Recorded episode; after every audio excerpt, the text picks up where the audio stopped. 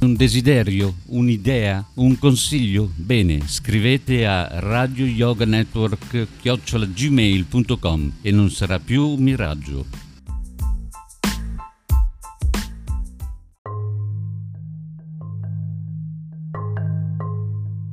Gli audio che seguono sono tratti dal canale YouTube youtube.com barra user barra Emanuela Torri. Buon ascolto di letteralmente Radio Yoga Network.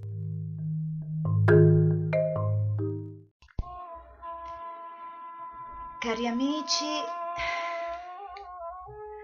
buongiorno, buon pomeriggio e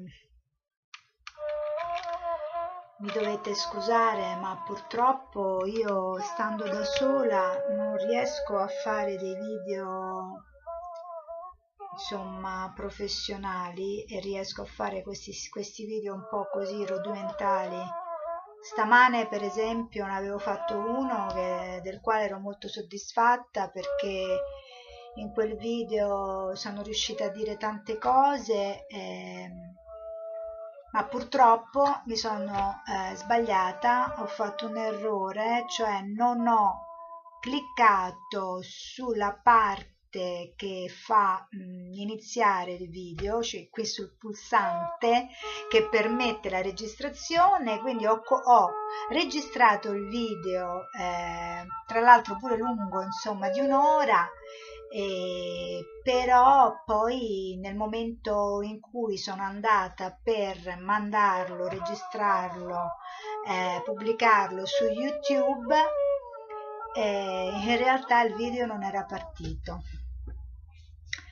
Sono dispiaciuta perché in questo video che è saltato avevo spiegato un bel po' di cose che però adesso non riesco a ripetere perché come vi ho già detto questi video che io faccio sono molto così um, extemporanei nel senso che eh, io parlo eh, liberamente mm, tranne quando leggo che leggo chiaramente utilizzando un testo e quindi seguendo la direttiva del, del testo però tutte le altre cose che dico le dico eh, così liberamente. In quel momento eh, che sto girando il video e in quel momento sono ispirata in una certa maniera e seguo quella che è l'ispirazione di quel momento quindi purtroppo il video di oggi era molto carino ci tenevo tanto a farvelo vedere perché c'era la lettura come al solito, però nello stesso tempo io parlavo un po' di più di me, raccontavo un po' qualche esperienza che ormai sinceramente non riesco più a ripetere. Però voglio dire questo, che eh, come avevo detto anche nel video di oggi, che eh, queste letture che sono iniziate eh, così secondo l'ispirazione del momento e cioè perché eh, ci hanno costretto eh, a rimanere chiusi dentro casa io come credo molti di voi ho pensato bene di eh, sfruttare questo tempo e mi è venuta l'idea di appunto fare queste letture. Però questa cosa che è nata così, insomma è nata un po' così in maniera quasi un po' diciamo di risposta no, a, a um, reattiva, insomma ho risposto in questa maniera no, per reagire ad una situazione che sinceramente nella mia vita non avevo mai vissuto e neanche voi cioè stare appunto agli arresti domiciliari ehm, anche se devo dire ecco questa parentesi della mia vita io in un periodo di tempo per un, per un lungo periodo periodo di tempo questa sensazione di essere chiusi eh, forzatamente in questo momento perché dobbiamo proteggerci dagli altri e proteggere gli altri da noi perché potremmo essere come sappiamo no, eventuali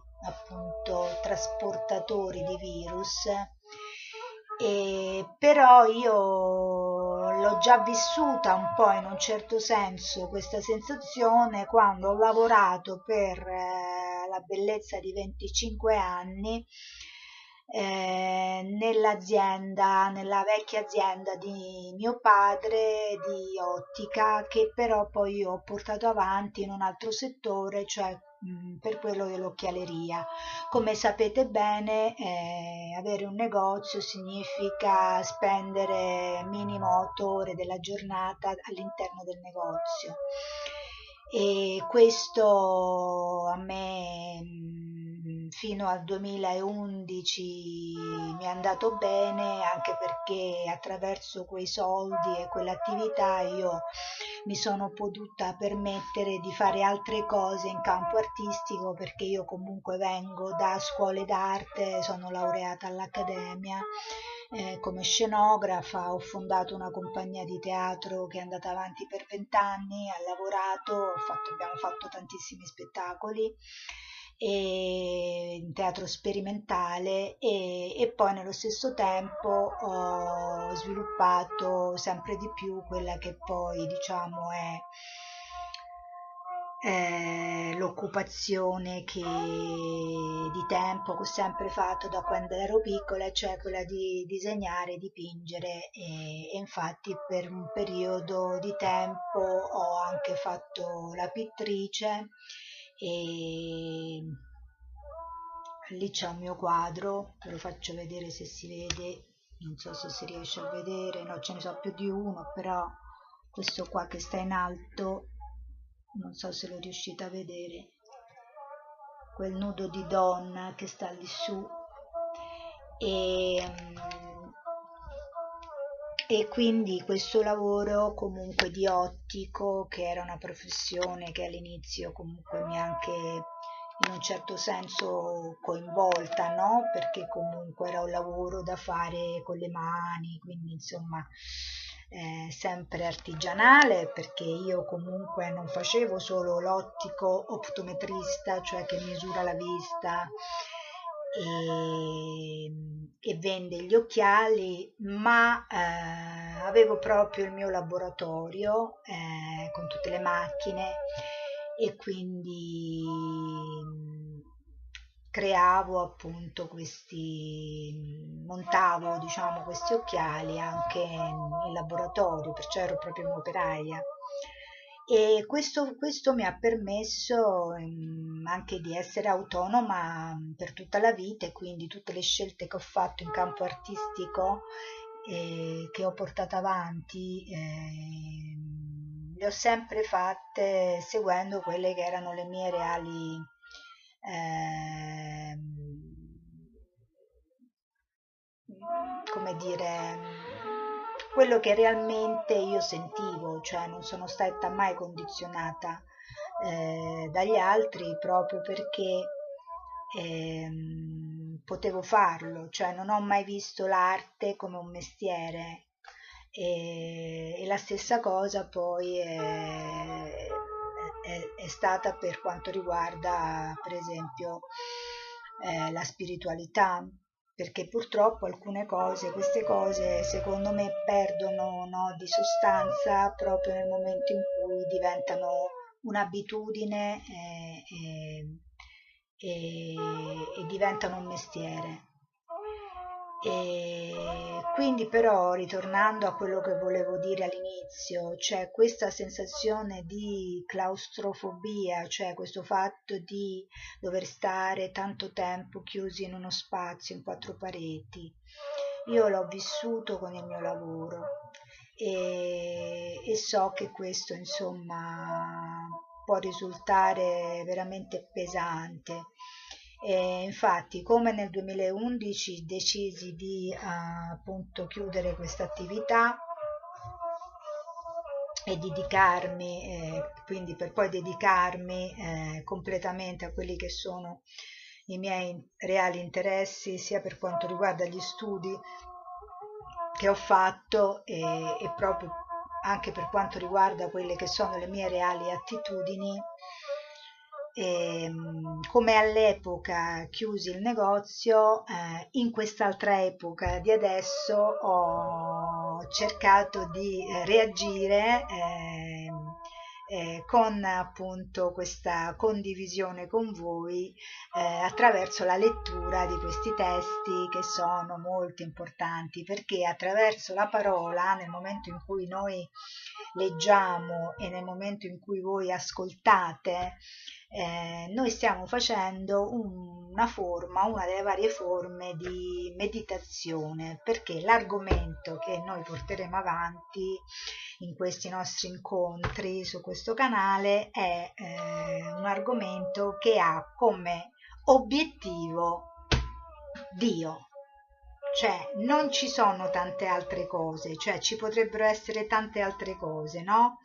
Però in realtà il focus no, della, della, del nostro, dei nostri incontri, eh, la, diciamo proprio il goal dei nostri incontri è Dio. Dio chiaramente in tutte le sue possibili e eh, infinite eh, manifestazioni, quindi senza settarismi, eh, perché io essendo un artista per me eh, perché lo devo dire, io sono un artista, non sono né una suora né un, un intellettuale, nel senso diciamo solo letteraria o, o, una politica o non lo so cos'altro, io sono semplicemente una persona che vive d'arte e, e riesce a trovare l'arte in tante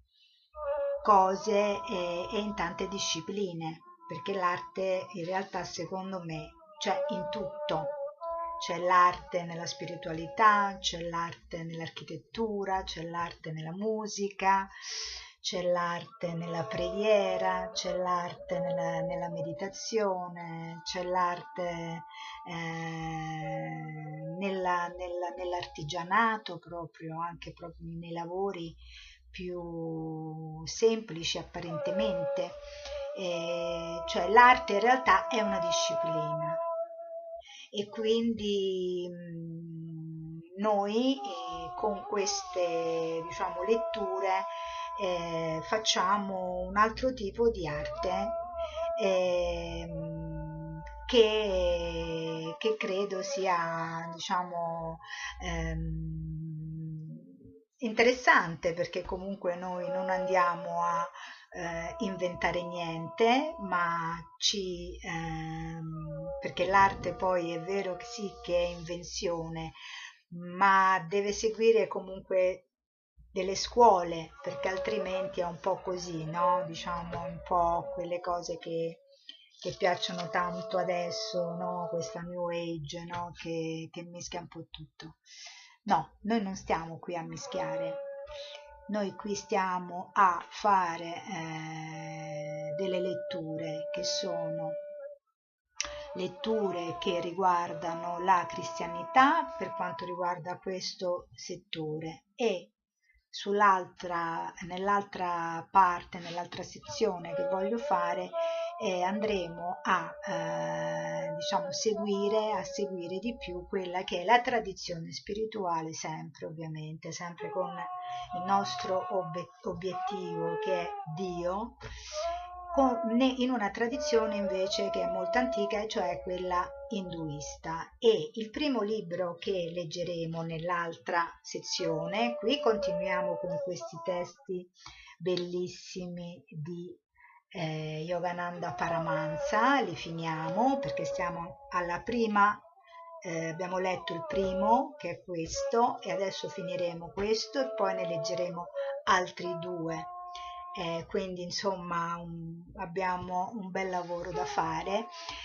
Ma nell'altra sezione che mi interessa particolarmente andremo a studiare e a nutrirci di quello che è eh, diciamo così volgarmente chiamato induismo perché secondo me è, è, un, è il, diciamo, la linea di pensiero teologica, eh, chiamiamola teologica, che eh, racchiude tutti quanti gli altri, cioè riesce a racchiudere tutti quanti gli altri. Non è separativo, non è esclusivo, ma è inclusivo. Quindi noi inizieremo l'altra, eh, l'altra sezione di eh, letture, verranno ben distinte perché le chiamerò eh, letture eh, spirituali speciali. Eh, questa è la sezione di letture casalinghe lockdown 2020, eh, invece quell'altra sezione che parlerà di induismo, di tutte le sue variegate sfaccettature, si chiamerà letture spirituali speciali. E come per questo faremo uno, due, le, eh, le eh, faremo una non, non, le numereremo insomma. Quindi daremo dei numeri e, e inizieremo con un testo che è eh, universitario accademo, accademico di una grande indologa francese che è appunto Madeleine Bierdot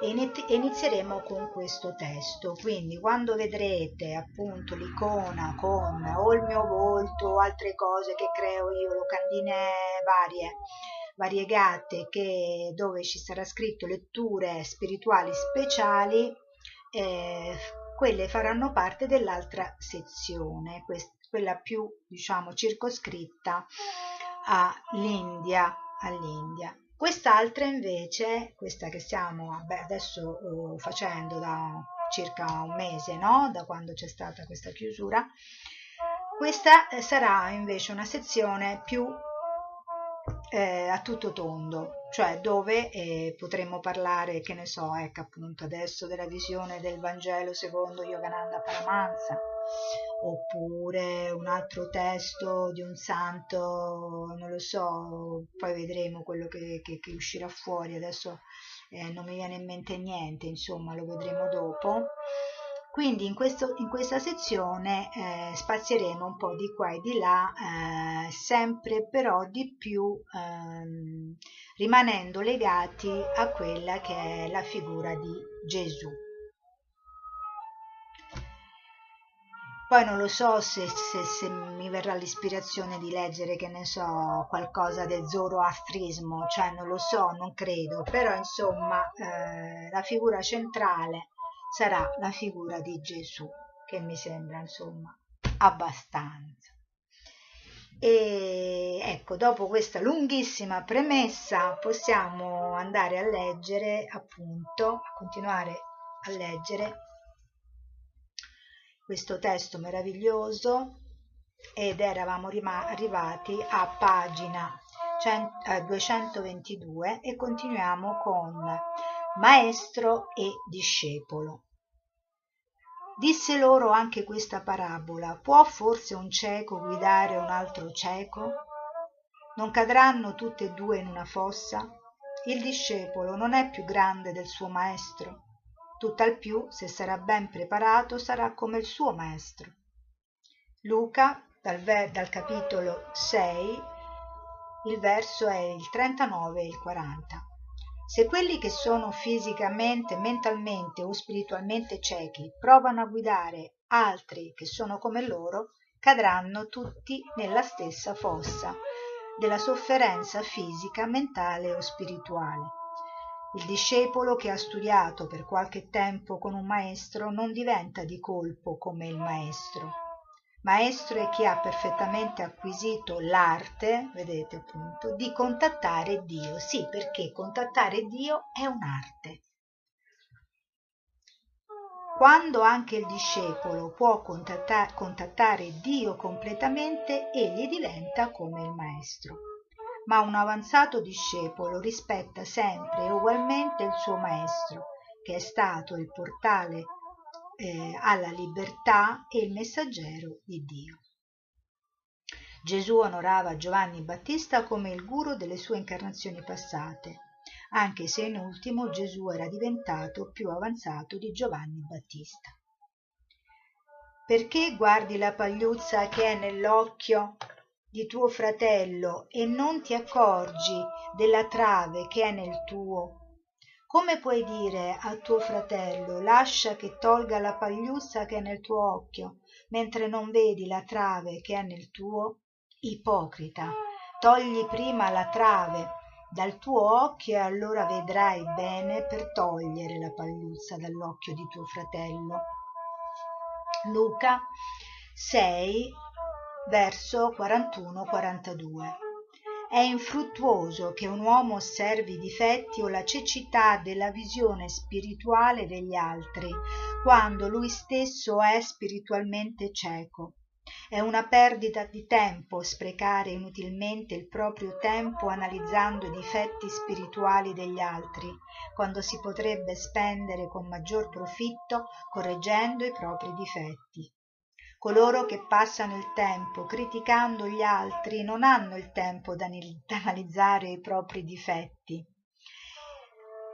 Quindi un sacco di gente perde un sacco di tempo. In questo errore si lasciano andare persone di tutti i tipi. Ci sono persone che sono colleriche ma non possono sopportare la collera negli altri. Alcuni sono avidi ma non possono sopportare l'avidità degli altri alcuni fanno pettegolezzi sugli altri ma non sopportano di essere sparlati. Alcune persone hanno delle pessime maniere sociali tuttavia non riconosceranno mai questo eh, difetto in loro stessi. Alcuni criticano gli altri per certi difetti che loro stessi possiedono in abbondanza.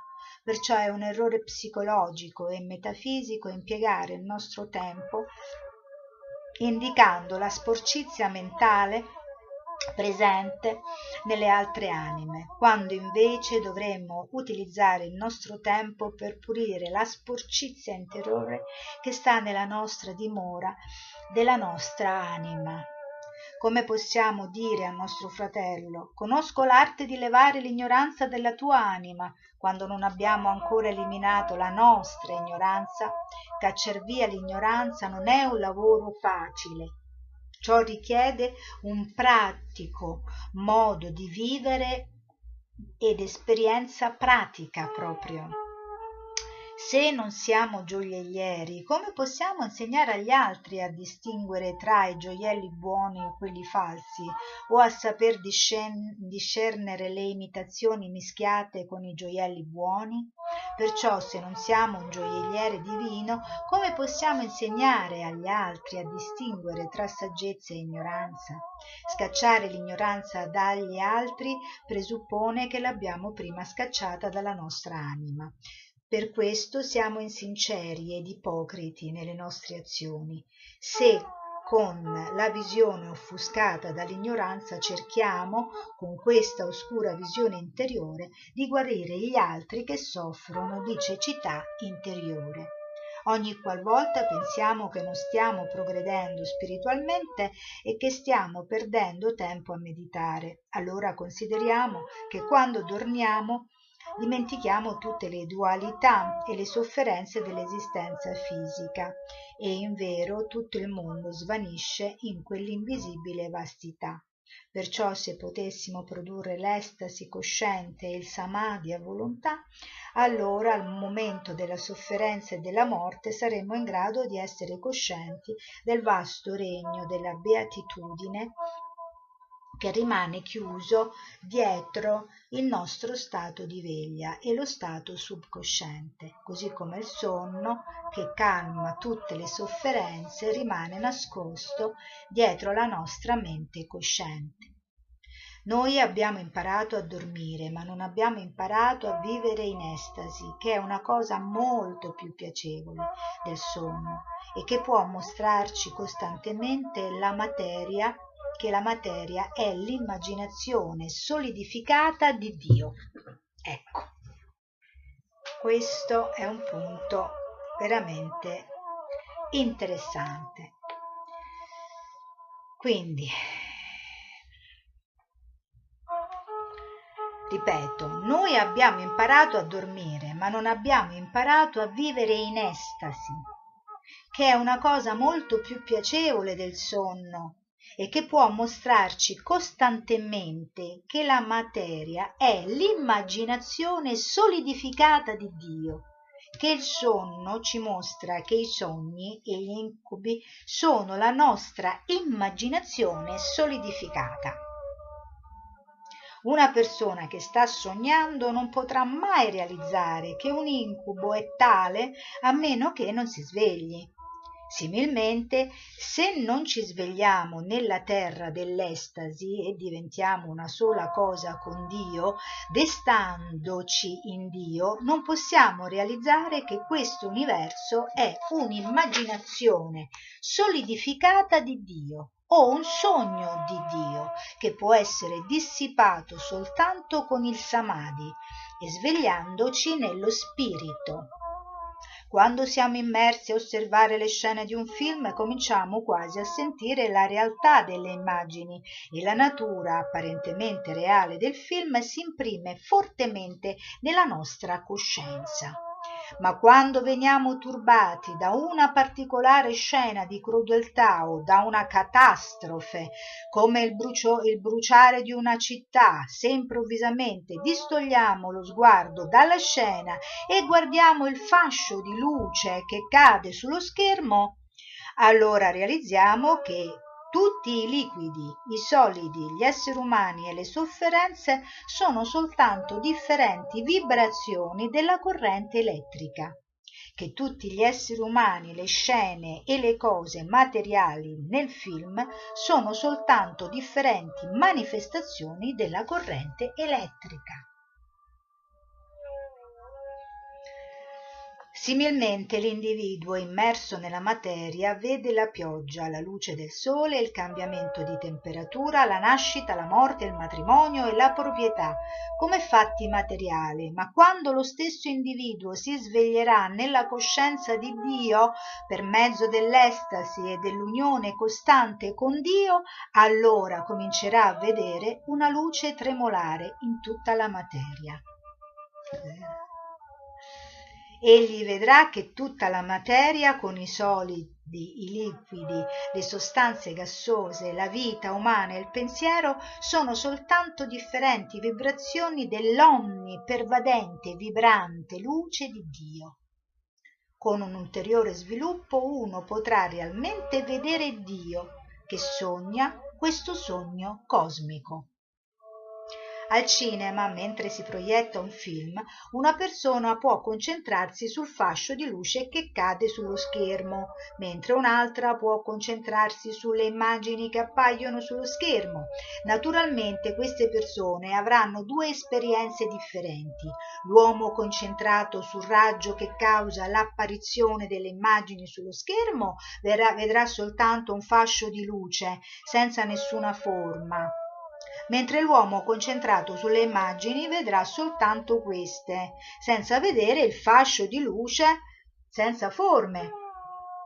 Allo stesso modo una persona concentrata sulla materia vedrà soltanto gli oggetti materiali, mentre una persona concentrata sulla luce di Dio potrà vedrà soltanto Dio e l'uomo che sta nella cabina di proiezione può guardare a volte il fascio di luce senza forme che cade sullo schermo, sullo schermo e altre volte le immagini che appaiono sullo schermo. Parimenti l'uomo che ha realizzato il più il più alto Nirvikalpa Samadhi può vedere la grande luce dell'energia cosmica che proviene da Dio e cade sullo spazio illuminato illimitato, creando le immagini degli universi di stelle planetarie che filmano, che, scusate, che il filmato di questo universo. Un uomo evoluto divino può vedere l'energia cosmica senza immagini ed anche il filmato dell'universo che proviene da essa. Alberi buoni e cattivi. L'albero buono non produce frutti cattivi, né l'albero cattivo produce frutti buoni. Ogni albero infatti si riconosce dai suoi frutti, non si raccolgono fichi dalle spine, né si vendemmia uva da un rovo. L'uomo buono trae fuori il bene dal prezioso tesoro del suo cuore. L'uomo cattivo, invece, dal suo cattivo tesoro trae fuori il male, perché la bocca parla della pienezza del cuore. Bellissimo questo. Luca 6 dal verso 43-45.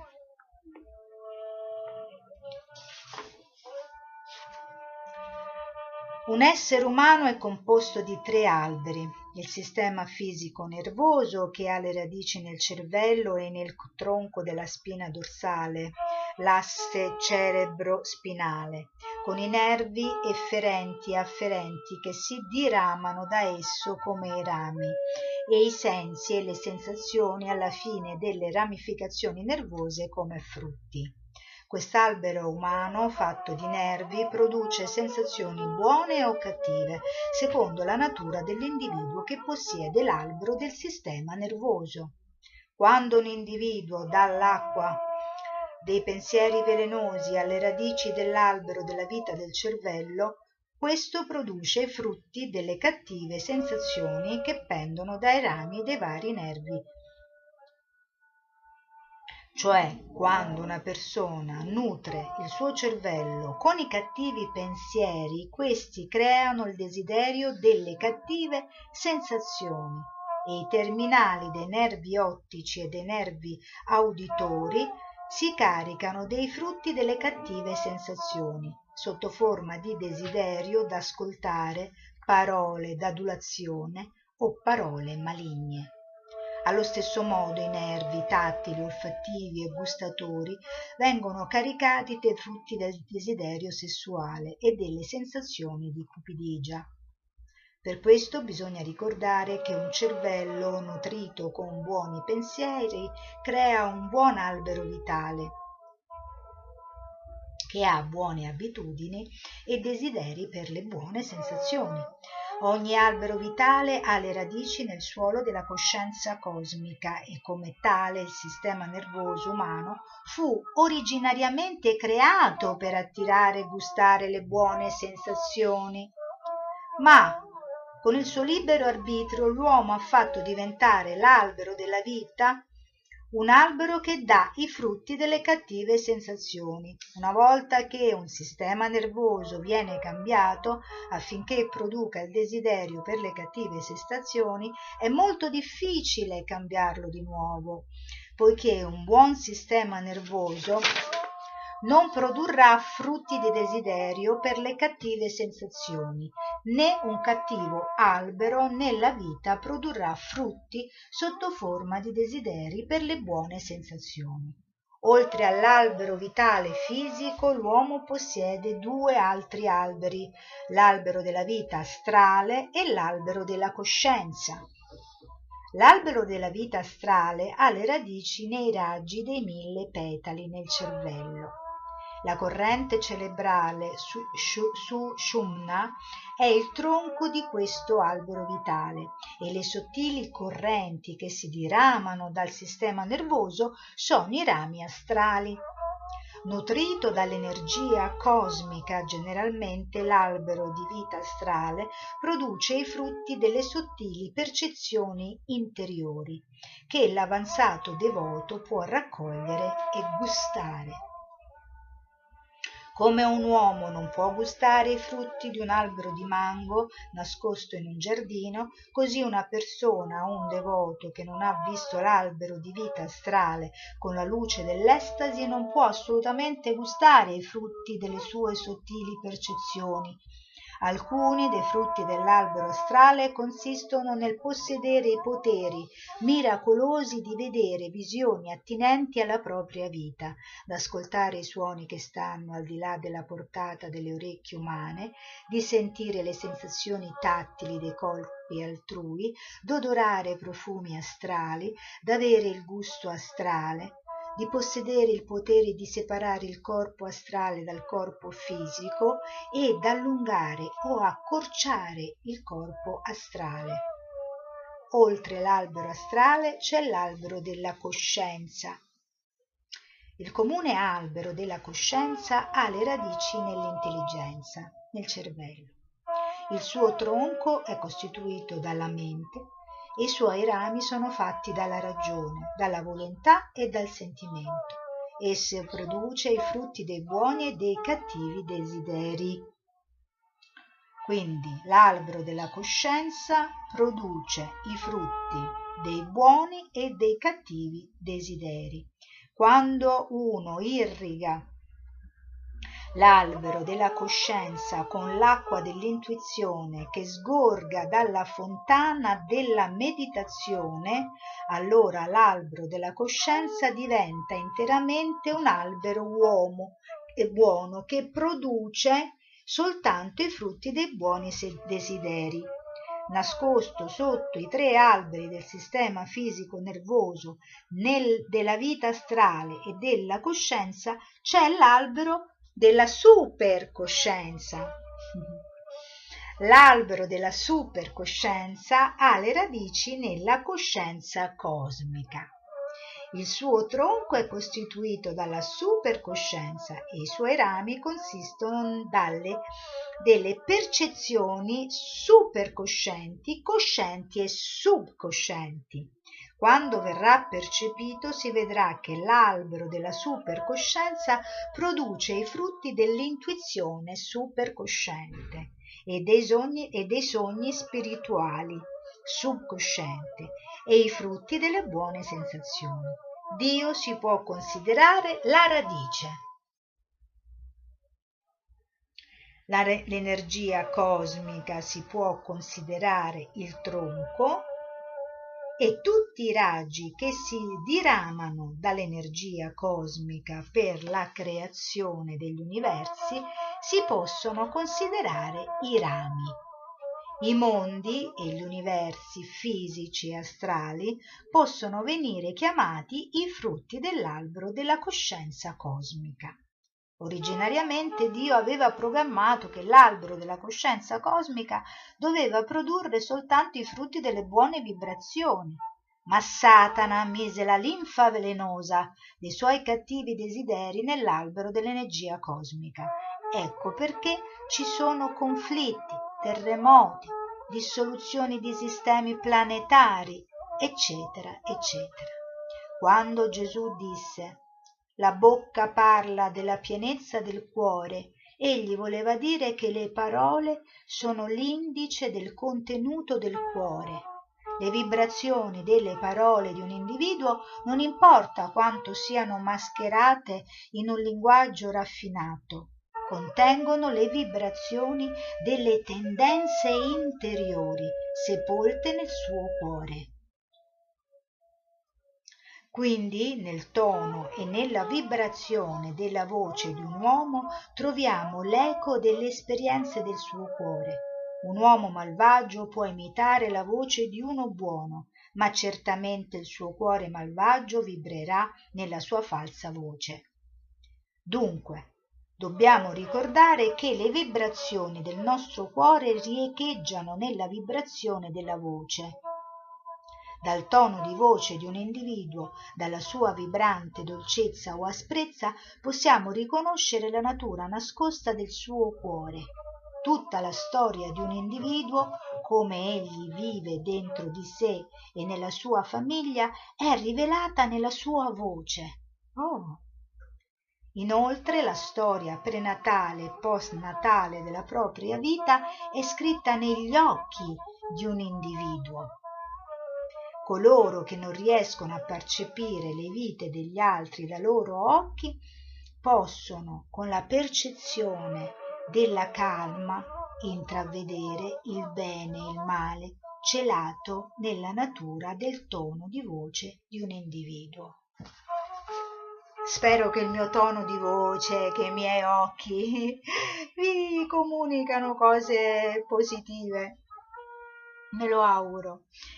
Allora vi saluto perché sono veramente stanca perché vi ho detto purtroppo ho avuto questo problema tecnico che già un video l'avevo fatto e vi posso assicurare che la lettura così in diretta qua con voi che, dove io cerco di non fare errori insomma è abbastanza pesante perché appunto non avendo preparato niente, facendo tutto così, insomma, ehm, lì per lì, qui per lì, e ma fatico un po' e quindi oggi finiamo questa eh, lettura in questa sezione, cioè la, questa è la sezione, lo ripeto, delle letture casalinghe eh, che sono enumerate, vedrete 1, 2, 3, noi continueremo fino alla fine di questo testo per poi leggerne altri sempre di ispirazione cristica, cristiana,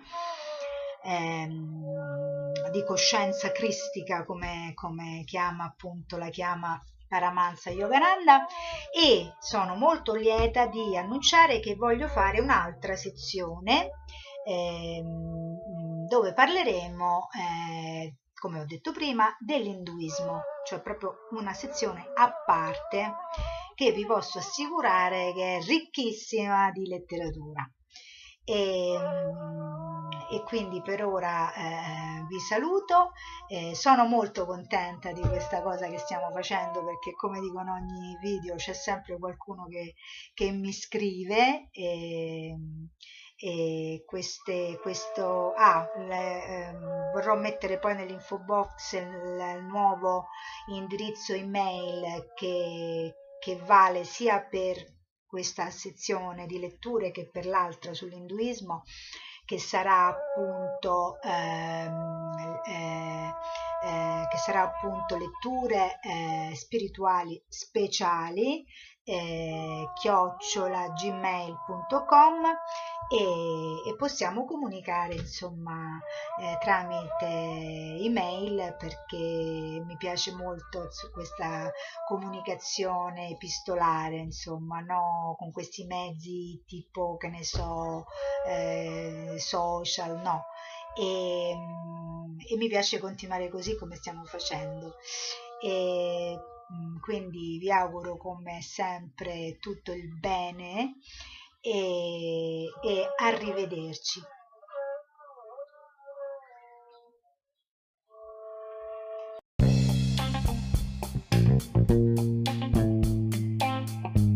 Gli audio che seguono sono tratti dal canale YouTube youtube.com barra user barra Medici.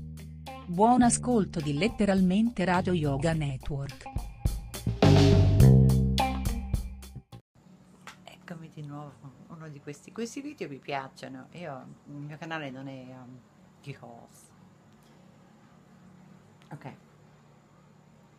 No, a parte faccio host tutte le settimane, vado a fare la spesa. Questo è un video di le fisse di noi donne. Io ne ho un bel po'. Da, sono molto schizzinosa in certe cose e, e in certe cose normalissimo, insomma. Um, ho un po' la fissa di per esempio quando vado e io penso questo tante donne quando vado in un bagno pubblico non posso, io guarda, spe, devo, vado con i gomiti, no? Tutto con i gomiti. E la porta, mai toccare la porta. E quando, la cosa è che, anche a casa, quando tirate l'acqua, non guardate dentro il water, perché c'è un'esplosione di tutta rovaccia che ti viene in viso quindi pensa quando vai a un bagno pubblico e tu tiri l'acqua e sei in questo piccolo spazio, tutto ciò che sta andando sulla tua pelle. Quindi um, ci, oh, proviamo, dobbiamo vivere con i germs, quindi proviamo a non pensare a tutte queste cose. Um, ho scritto delle mie scritti, gli ho fatto delle domande, no? E, parla, e mi aiutate moltissimo perché date spunto per i video. Um, a parte quello, quando, um, quando vado in un ristorante devo pulire le posate e non me ne faccio accorgere quando lo faccio, però le posate io le devo pulire, anche se non penso fa un granché, devo pulirle con um, dove diavolo, qualsiasi cosa, devo pulirmi le posate, tutto, perché io non posso usarle proprio sai perché i camerieri, chi, chi fissa, prepara il tavolo, hanno toccato quelle posate e io ci devo mangiare. Come sapete c'è, lo sapete, ho fatto un altro video forse un anno fa che parlavo di germs, e, tipo nel menù. Sai, i menù non li puliscono quasi mai, raramente li puliscono tutte le persone che hanno, uh, sono andati in bagno non sono lavate le mani, specialmente gli uomini che fanno il shake shake. Tanti uomini non è che usano, si lavano le mani quando fanno il shake shake. Quindi pensate l'idea che un uomo andato in bagno, non si è fatto il shake, si è fatto il shake shake, non si è lavato le mani e sta toccando, ha toccato il menù prima di te. Mamma mia, che orrore! Proprio no! Se, se, iniziamo a pensare tutte queste cose non usciamo mai di casa. Comunque, perché il nostro corpo è abituato a tutte queste cose. Comunque, um, ho fatto. Um, comunque, io ho delle mie fisse. Le mie fisse uh, sono, penso che sono abbastanza normali. Um, beh, non so. Per esempio, quando io fa, mi lavo il viso o mi, mi faccio la doccia, il bagno, l'asciugamani che io uso, quelli piccolini, li uso solo una unica volta e poi li metto a lavare. Lo so, l'asciugamano non è che lo lascio lì, lì, lì per tutta la settimana, no, ma anche i miei figli. Anche a loro gli ho messo questa abitudine, poracci, ora, prima, non ci, prima loro userebbero l'asciugamano, perché tanto, come mi dicevano, tanto stai pulendo una cosa pulita.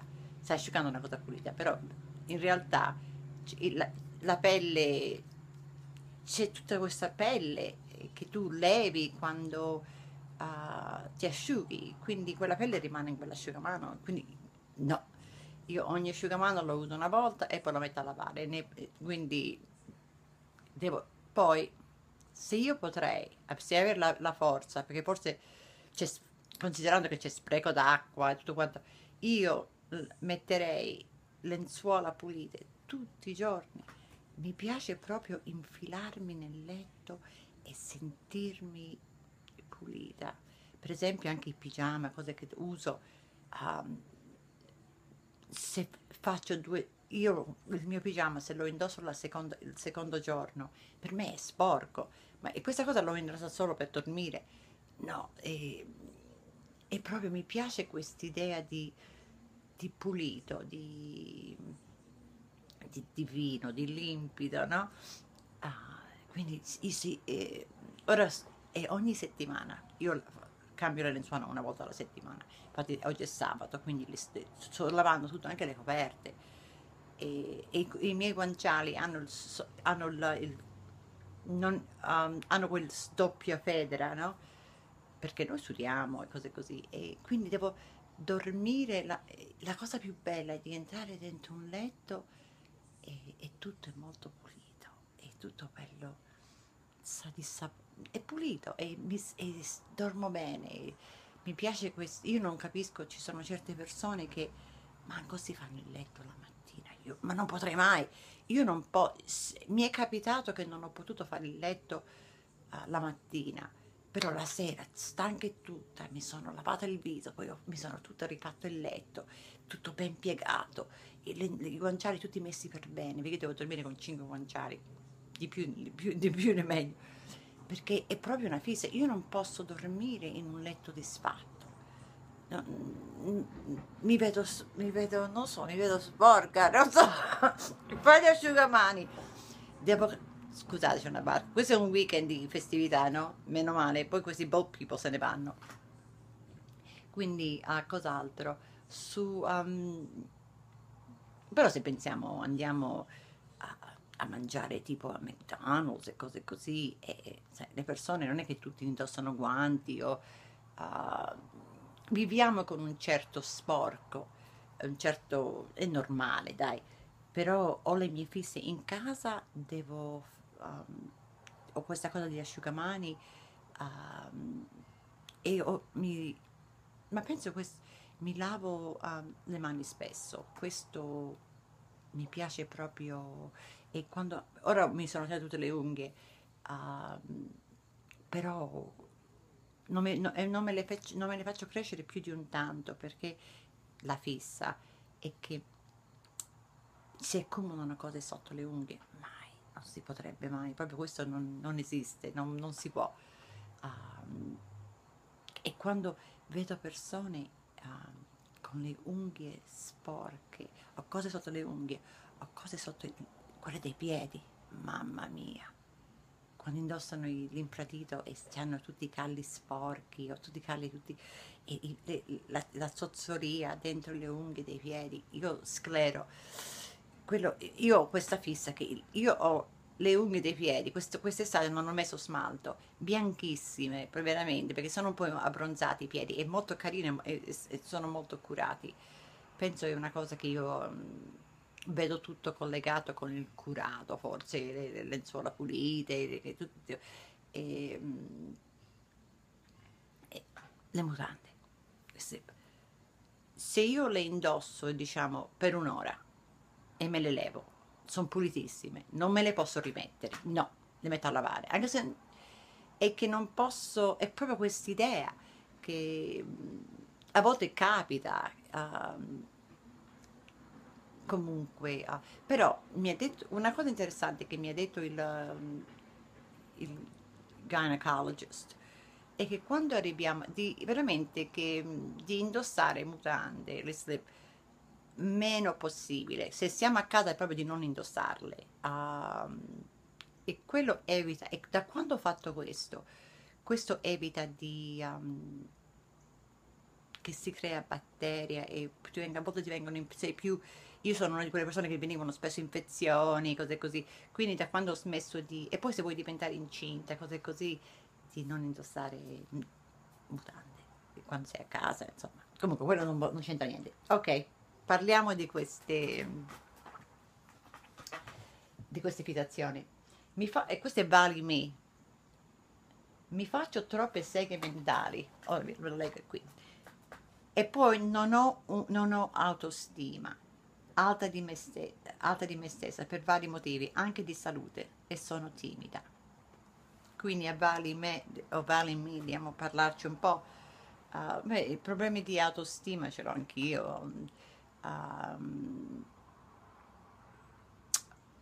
ce l'hanno più persone che pensate, anche donne che io conosco che sono molto belle, uh, proprio che fai questo weekend? Sono a casa, io mi sto pensando ma questa bella donna, nessuno la chiede per uscire, uh, è timida, a volte anche la timidezza entra un po' su quello.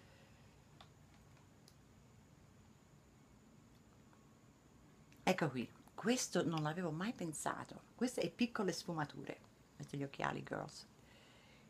Questo non l'avevo mai pensato, ma è veramente... Ora ci mi fa pensare. Ciao Lucy, io ho la fissa di non appoggiare la testa in treno perché mi fa schifo. A volte, io guarda, a volte mi addormento nel treno, anche nel, anche nel metro, nel subway, mi addormento. Mi fa, e se sbaglio l'appoggio devo assolutamente lavare i capelli prima di mettermi a letto. Ora, dopo che ho letto questo, di piccole sfumature, mi sono detta, mm, mamma mia, quante volte abbiamo appoggiato la testa? Beh, veramente, il, il posto per prendere tutte le più malattie, i pidocchi e tutto l'altro è su un aereo. Mamma mia. Ma tu pensi che li puliscono bene? Arriva l'aereo, perché quante volte sono... L'aereo arriva anche tardi da Roma, diciamo, no? Arriva alle tre diciamo, e l'aereo riparte alle 3, e mezza a volte e riparte alle 6, diciamo. Entrano 448, puliscono, ma tu pensi che a volte trovi robaccia sotto i sedili, tu pensi che sono messi lì a, a passare l'aspirapolvere sotto i sedili, ma che... Eh, o hanno cambiato, loro fanno il minimo possibile, questa gente sono pagati veramente poco. Quindi um, mi, oh, mi, ricordo, mi ricordo una volta uh, ero su una, un volo da, oh sì, da Francoforte, da Francoforte fino a New York e sentivo questo bambino, piangeva, piangeva, sai, ci sono sempre quei bambini, ma io sai, sono una mamma, ho avuto bambini piccoli, so, capisco quello che è per viaggiare. Era una donna che aveva preso, il, il, insomma, era, lei era da Hong Kong e aveva preso, la, il, è arrivata a Francoforte e doveva andare a New York.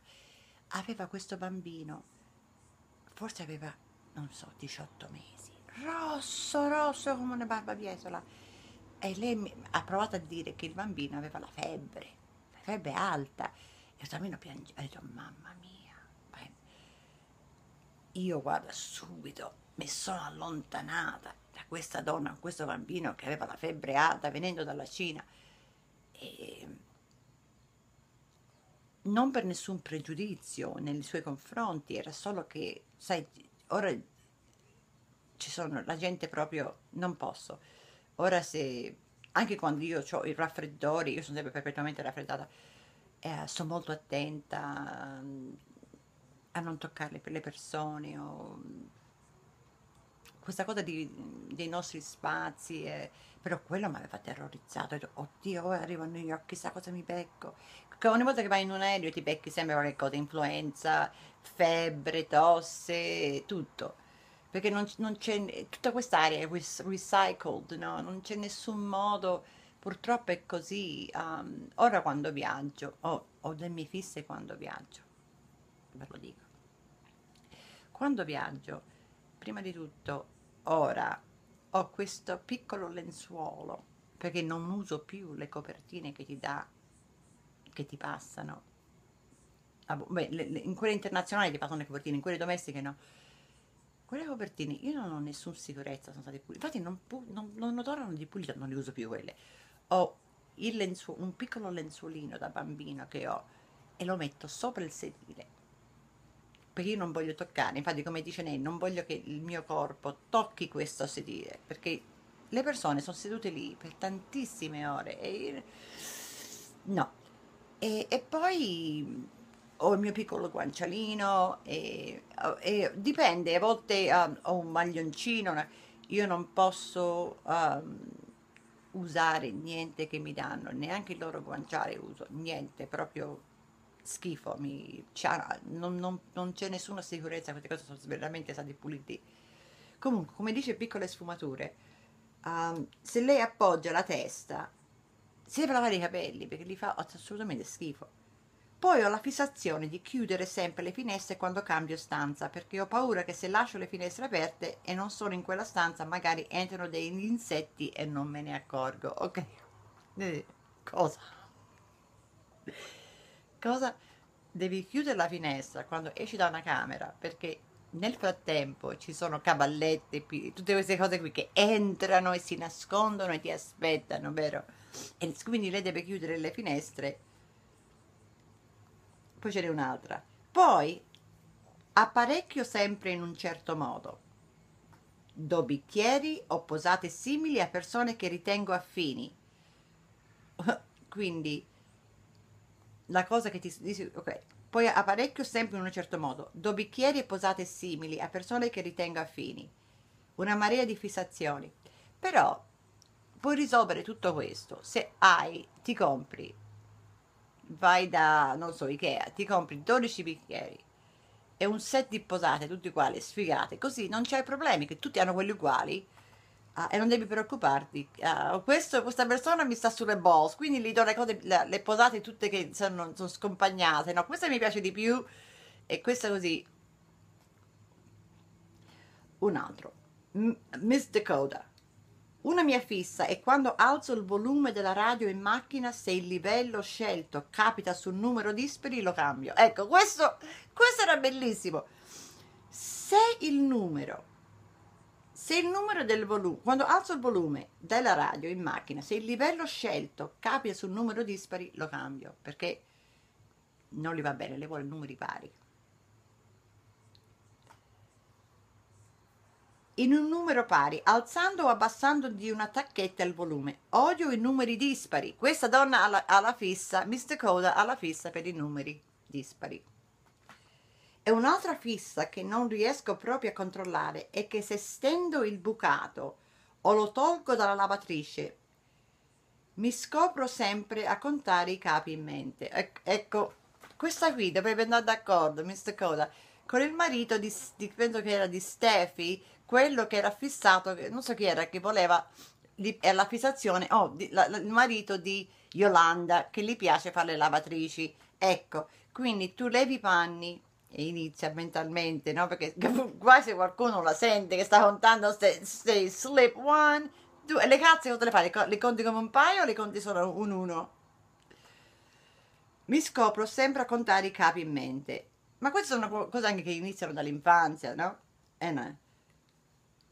Francesca Casagrande è una... Penso che Francesca è romana, sì. La mia fissa è contare gli oggetti, specialmente i gradini. Devo sempre sapere quanti sono. Ok. Dimmi quanti gradini, gradini ci sono in Piazza di Spagna. Ne sai? Io no.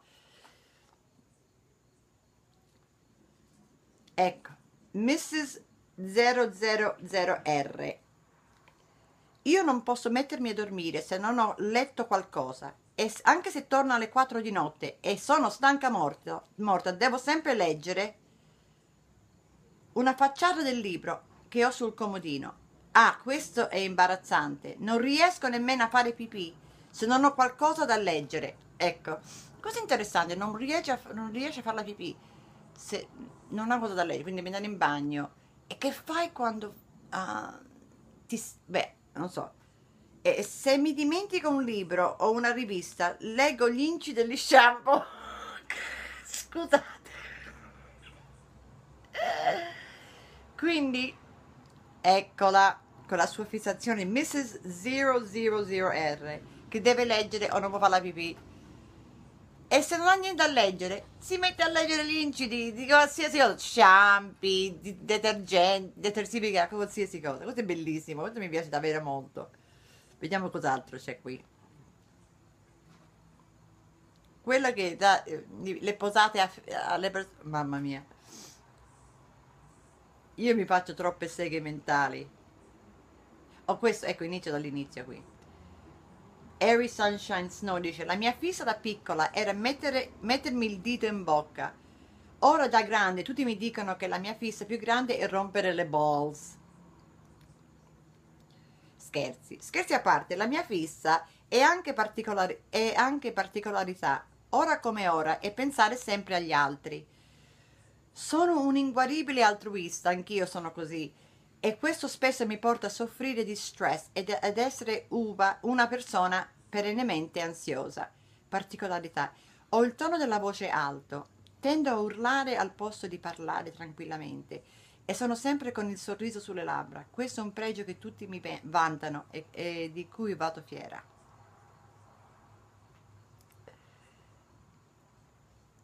Serel Ness dice, bah, direi ho il terrore di puzzare e questo ho una collezione di deodoranti da far paura e mi lavo, eh.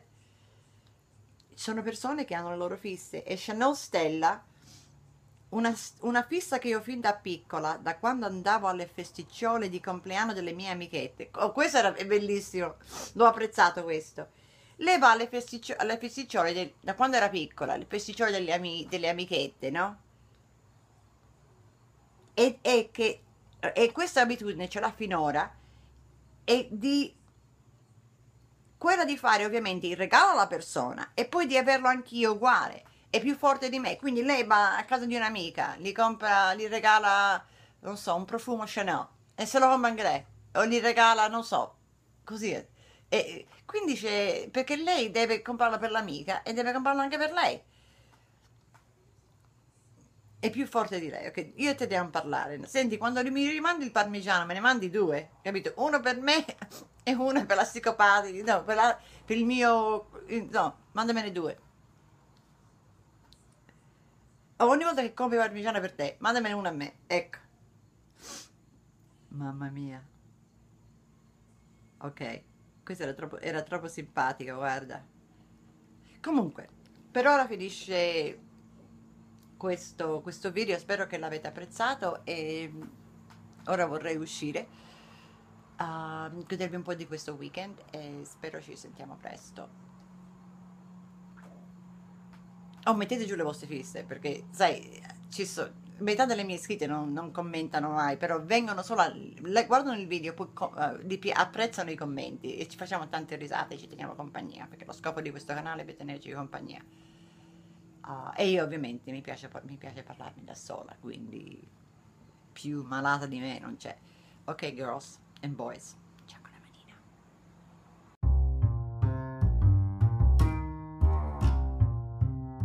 Con voi e noi, letteralmente Radio Yoga Network. Per contatti Radio Yoga Network chiocciolagmail.com e ti senti in forma. Ho fatto un'altra richiesta su Google Plus perché questo mi dà um, idee di video da fare e questi sono più sono divertenti perché da voi fatemi delle domande e provo a risponderle. Um, ok, uh, Sere- mi chiede: Ho una curiosità, Lucy, di cosa ti occupi lavorativamente parlando? Se hai sempre fatto lo stesso lavoro oppure hai cambiato nel corso del tempo? Io, i tuoi studi, ok, io ho studiato computer science, che è tecnologia, scienze, scienze della tecnologia, um, e con un minor vuol dire che ho, in contabilità, quello è quello che io ho studiato.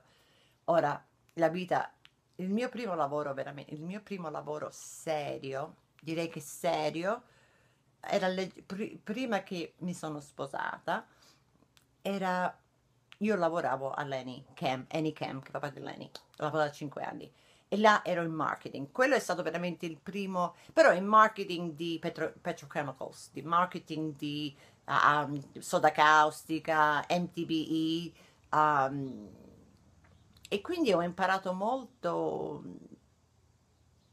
C'erano pochissime donne, era un piccolo ufficio la sede a New York e ora la sede a New York non c'è più e, e hanno fatto il trasloco in Texas perché là c'è raffinerie.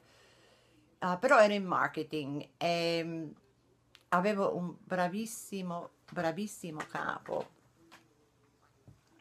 e mi ha insegnato moltissimo. Mi trattava, era la mia prima esperienza lavorando per una società italiana perché bra- questa azienda vi posso dire che erano mi hanno trattato veramente bene per i cinque anni che ero lì. Mi piaceva, era, mi piaceva lavorare lì perché erano tutti molto naturali. E, mm, ho fatto tante amicizie. Cioè, io, guarda, sono, sono su LinkedIn e tante di queste amicizie che ho avuto quando ero giovane ce l'ho ancora perché uh, persone che ho avuto comunque, sono, sono persone che sono ancora nel settore, no? Comunque, ho iniziato in, in, in, in marketing, facevo un po' di tutto, facevo, facevo un po' di tutto lì. Um, e poi avevo persone, che, uomini, che lavoravo lì, che mi hanno insegnato tanto del settore di, di marketing, uh, perché io sono come una spugna, devo... Uh, voglio sempre approfondire sulle cose, sia qualsiasi tema. Quindi ho iniziato la mia vita lavorativa con una società italiana. Prima di quello um, ho lavorato, ho avuto lavoretti perché andavo a scuola, ho lavorato a Credit Suisse. Um, uh, la, la, cosa di Credit Suisse um, è che non capivo perché, beh, meglio non parlarle, però um, anche lì ho imparato tantissimo, lì forse era il, perché io sono stata nel settore finanziario per, io ho lavorato alla Reuters per uh, quasi nove anni, quindi nel, nella, nella area finanziaria. E prima di lavorare alla Reuters ho lavorato per una investment bank, uh, Lehman Brothers, che non c'è più, ora, ora è parte della Barclays, Barclays uh, Bank e poi ho lavorato, ho veramente avuto tre grandi lavori e poi ho lavorato per, um, per, una, per uh, Time Warner che fa parte di um, una multinazionale, Reuters è una multinazionale, Lehman Brothers è una multinazionale, quindi ho lavorato sempre per multinazionali, uh, quindi sto bene in queste grandi aziende perché me le so gestire e sono enormi. E, allora, Time Warner è, parte, è una multinazionale che c'è musica, um, publishing, fanno, fanno giornali, fanno musica, fanno film, c'è Warner Brothers, quindi um, lì ho, oh, vi, vi, faccio, vi, faccio, ridere perché vi racconto una storiella, poi comunque, um, che, tante storielle non ve le ho mai raccontate. Quando lavoravo alla Time Warner e ho perso il lavoro lì perché eh, c'è stato un merger, c'è stata un'acquisizione, quindi tutto il mio, il mio gruppo ha perso il lavoro. Però mi hanno chiesto se volevo stare lì due, altri due mesi, no? Quindi mi davano la, ben, la buona uscita, era assicurata. Um, e poi mi hanno chiesto se volevo stare lì altri due mesi. Io ho detto perché no, no? Soldi due mesi. Um, perché finiva a dicembre, però mi hanno chiesto di stare gennaio-febbraio dell'anno prossimo. E lavoravo, avevo un lavoretto così, lavoravo nell'ufficio nel, uh, del presidente della società.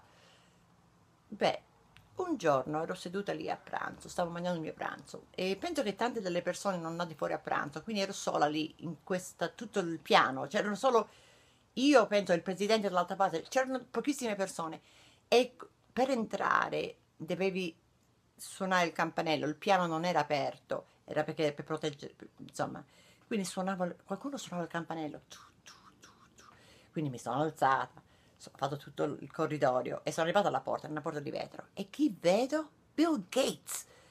Mamma mia! Il mio cuore così, oddio, Bill Gates! Quindi io ero tranquilla. Lui era vestito molto casual, uh, era in autunno, aveva una giacca così e gli apro la porta e dico uh, yes may I help you? Um, facendo finta che non sapevo chi fosse.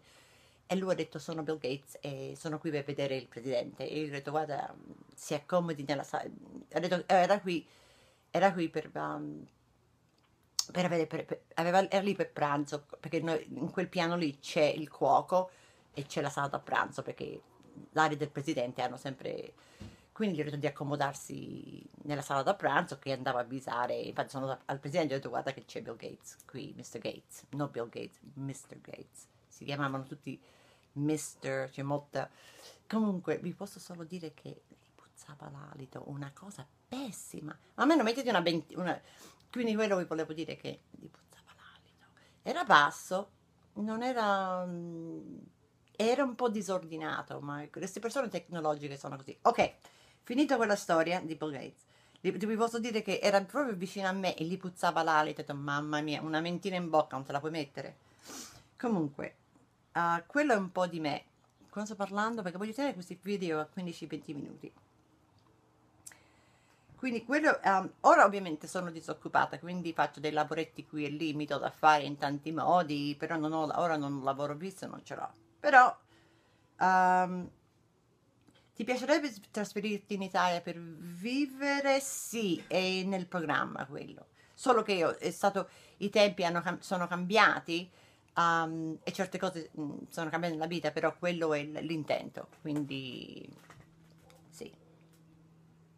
Poi non, sulla... Della mia gioventù, io mi sono sposata quando, dopo, proprio dopo che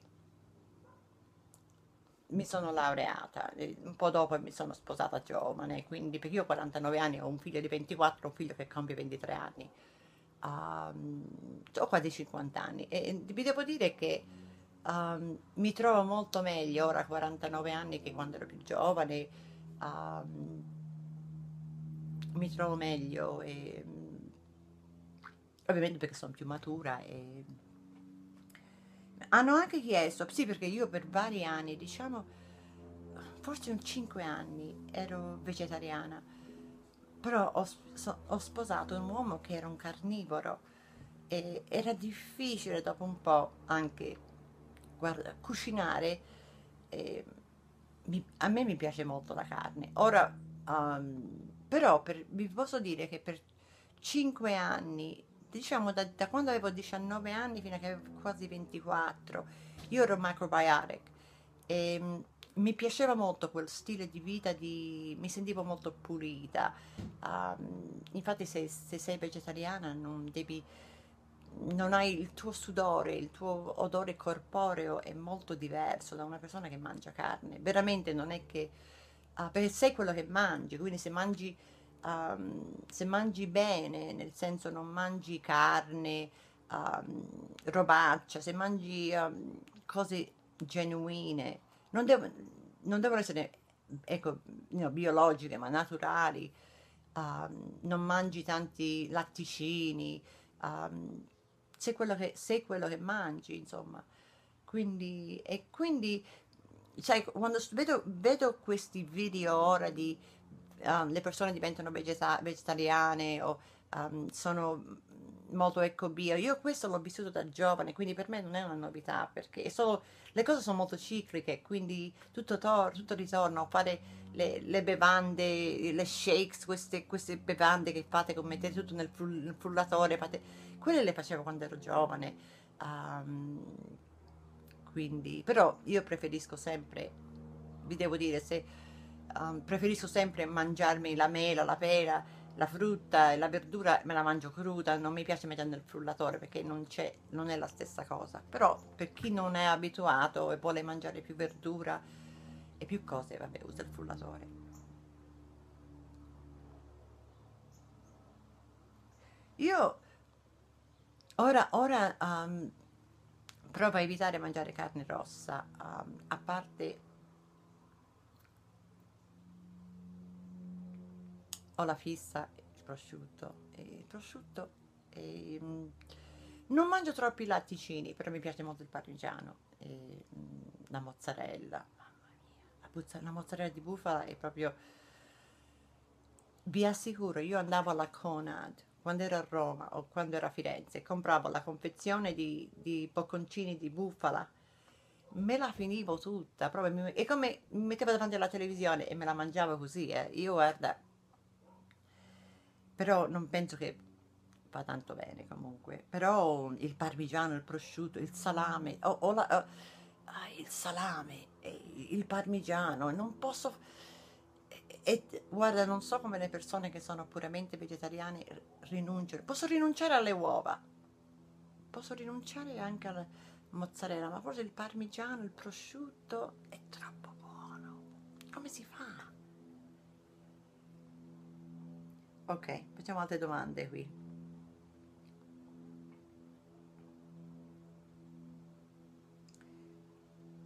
Ora vediamo qui, ho perso un po' il punto. Beh, la mia giornata lavorativa, quando lavoro, è, vi dico, io, io mi sveglio, a volte mando messaggini uh, alle mie amiche su WhatsApp e dicono ma che ora, ma sei sveglia ora? Io da quando i miei figli erano piccoli, perché eh, da quando erano piccoli, io ho sempre lavorato, io ho preso la, il mio 6-8 settimane di maternità e poi sono tornata a lavorare, uh, anche se potevo prendere più tempo, fino a un anno per legge, però um, non è pagato, solo un tot è pagato, poi no, io, sai, eravamo una giovane coppia, con, avevamo, una, avevamo appena comprato la casa, comunque sai, sai chi, donne che lavorano non lo capiscono questo. Comunque um, ho preso questa abitudine di svegliarmi verso le 3 di mattina perché avevo bambini piccoli, li allattavo, non li allattavo, um, gli davo quel pasto verso le 11, no? E poi si svegliavano nuovamente verso le 2 e mezzo, quindi ho preso questa abitudine, io non dormivo mai, e ho preso quell'abitudine, scusate, di dormire poco da quando avevo bambini piccoli, quindi poi io uscivo di casa, prendevo l'autobus alle 5 e ero fuori tutto il giorno lavorando, prendevo l'autobus alla fine 5, 5 e mezzo, arrivavo a casa alle 7 e mezzo, poi, poi um, 7, 7 e mezzo. Provavo verso, quando i bambini erano molto piccoli, provavo a essere a casa alle 6 e mezzo, perché però um, ho allergie oggi alle 6 e mezzo. E poi la mia giornata non è che finiva lì, dovevo, sai, non cucinavo perché quando ero sposata mia mamma viveva con noi perché guardava i miei figli, quindi c'era sempre la cena pronta, però chi lo sa chi ha bambini che in prima, seconda elementare li aiutavo con i compiti, quindi io finivo la giornata verso le 10 di sera, poi mi risvegliavo il prossimo giorno alle 3, facevo tutta la giornata in ufficio e poi nei weekend nei weekend era il tempo veramente che volevo stare con i miei figli e, e mi alzavo alle 3 di mattina perché mm, alle 6-7 di mattina tutto era pronto, avevo fatto le lavatrici, il sabato mattina le lavatrici fatte, avevo pulito e aspettavo fino a che tutti si svegliavano per passare l'aspirapolvere, no? Um, tutto e poi preparavo per esempio il sabato mattina quando tutti dormivano preparavo il sugo per la pasta preparavo cose in più e mettevo nel freezer per la settimana o, uh, io sono una persona che è sempre molto attiva ecco perché ho problemi a perdere peso a, a, a, non perdere a ingrassarmi perché sono molto attiva sempre facendo sempre pensando sempre sono una persona un po' così um, quindi poi avendo, avendo bambini piccoli loro, la mamma ha sempre lavorato e, ehm, e tutti i loro amici, le loro mamme hanno sempre lavorato, quindi sono abituati e non vedo che non ne hanno sofferto in nessun modo perché penso sempre che la qualità del tempo che tu dedichi ai tuoi figli, non la quantità. Um, e questo ha creato nei miei figli una certa indipendenza, non ho mammoni. Qualcuno me l'ha chiesto questo.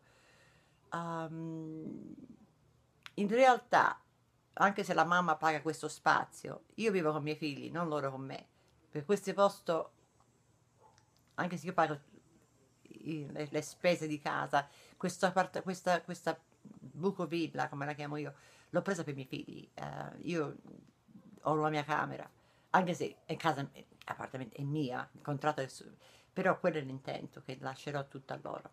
Quindi, um, quindi non, è, non è che in teoria io vivo con loro, non loro con me, anche se la mamma paga tutto. Um, cos'altro che qui?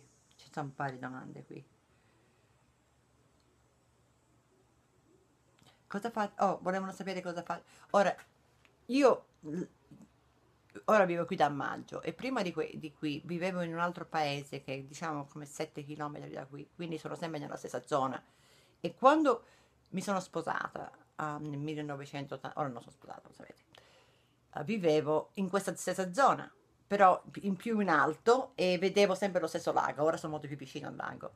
Um, quindi uh, ho sempre, e poi dall'altra parte del lago c'è una spiaggia, il paese ha fatto una spiaggia con sabbia e tutto, quindi avevo, ho sempre avuto accesso a quella spiaggia.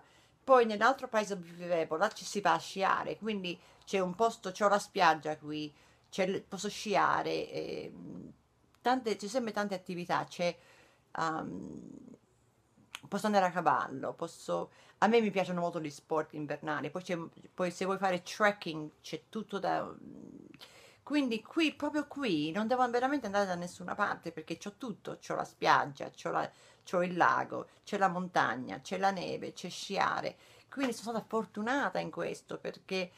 Eh, mi, e poi c'è molte attività per i ragazzi eh, e questo quando quindi quando pre prendevo le mie ferie che le mie ferie non le prendevo come tutti gli altri prendevo una settimana in estate e prendevo anche del tempo nell'inverno quando i miei figli avevano le pause, no? la pausa pasquale, la pausa natalizia, così potevo godere con loro queste festività e non sempre lavorando e poi prendevo una settimana in estate, siamo stati, a volte si andava a trovare mio fratello che vive in Florida, però non si fa in Florida nell'estate perché là è troppo caldo, no? Um, però io di mio solo, dopo che mi, non ero più con mio marito e, e ho viaggiato, poi ho incontrato Adriano, quindi viaggiavo sempre in Italia, sono stata insomma, in Francia, in Inghilterra, in tanti posti comunque.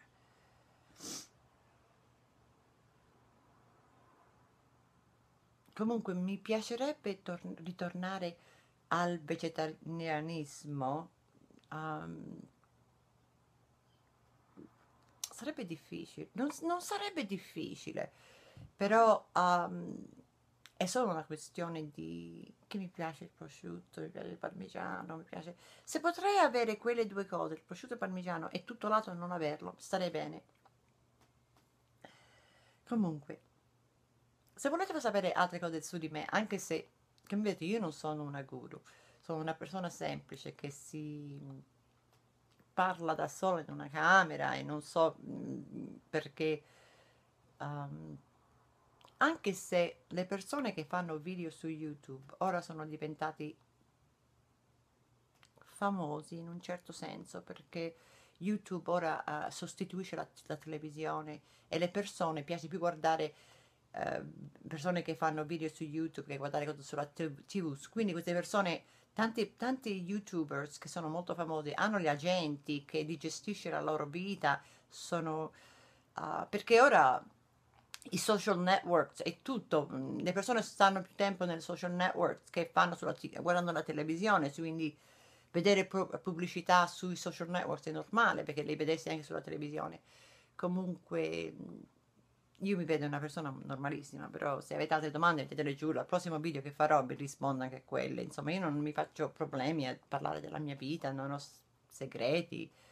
Uh,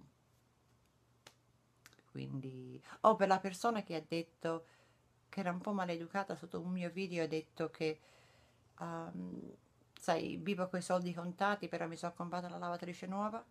La lavatrice si è rotta e l'ha comprata il proprietario perché la lavatrice è sua, lui me l'ha messa e me l'ha comprata nuova. Ah, è una cosa che vorrei ribadire che io non sono la vostra amica, sono una brava persona che fa video per tenerci compagnia, però certe domande, certe cose delle mie, dei, mia, i miei cazzi finanziari non sono a vostra non sono capito non, siamo qui per divertirci non per farmi domande perché ho comprato questo perché ho speso questo quella persona mi ha fatto incazzare ma so chi sei ok ci vediamo presto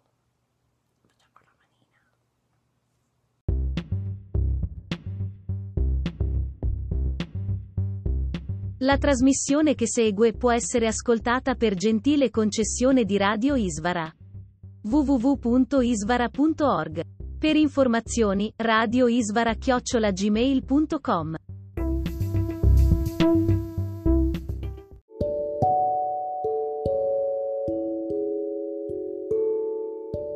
Letture dai libri di Manonat Prabhu. A cura di Ramananda Das e Bhaktin Nadia. Buon ascolto da Radio Isvara.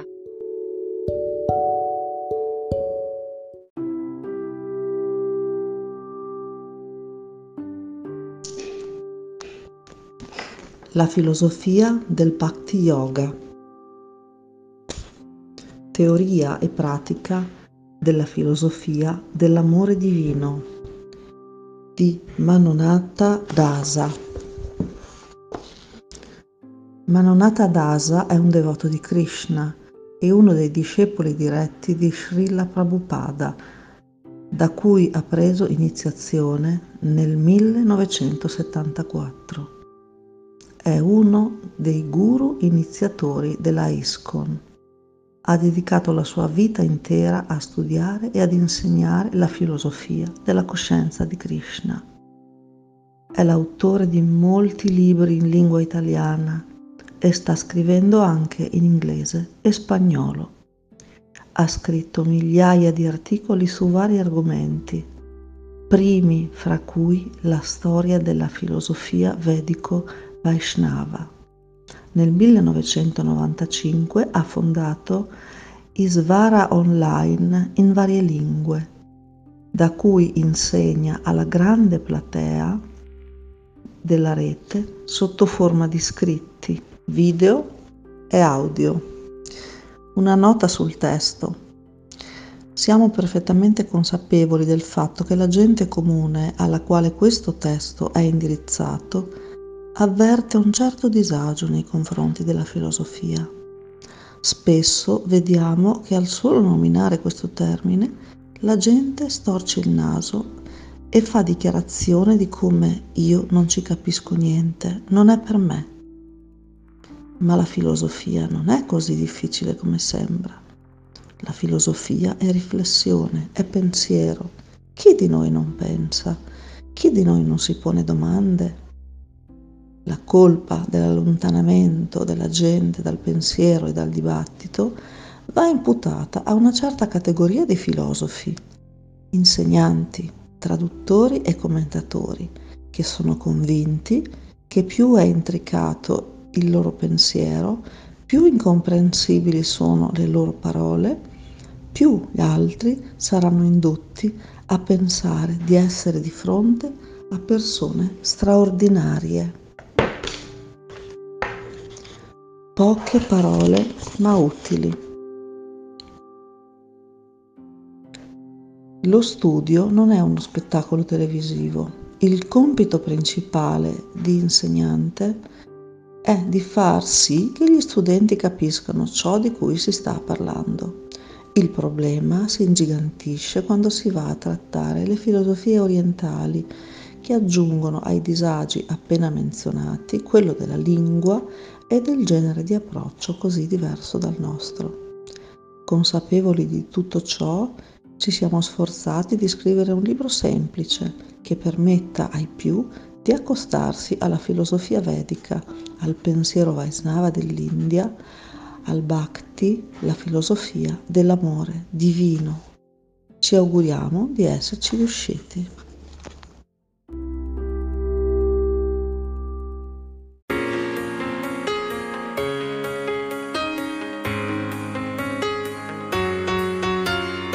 Letteralmente Radio Yoga Network. www.letteralmente.info Nostro indirizzo di posta elettronica radio yoga network chiocciola gmail.com Buon ascolto!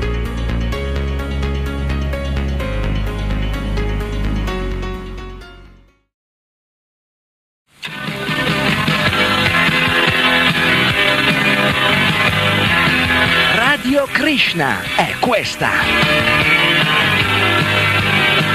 Radiofoniche staticamente parlando, o meglio, ascoltando. Ovunque in Italia non c'è paragone.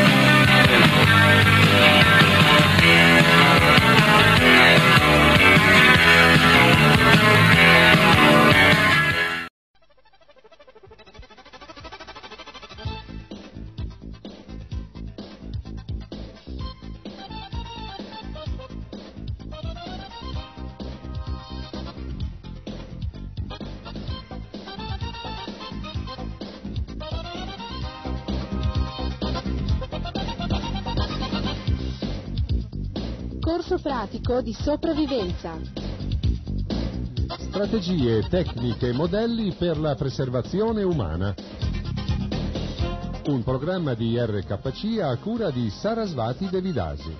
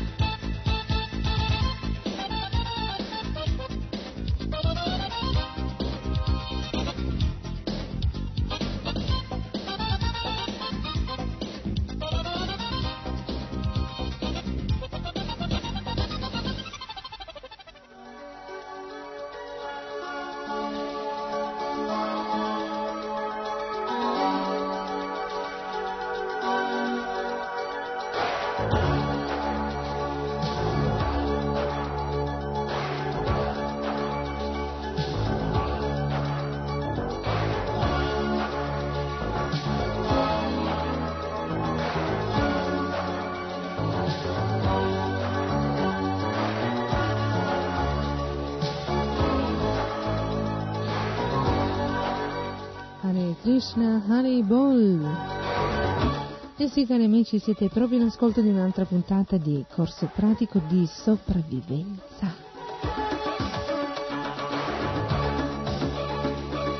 Cos'è la sopravvivenza? Non lo sapete? Eh?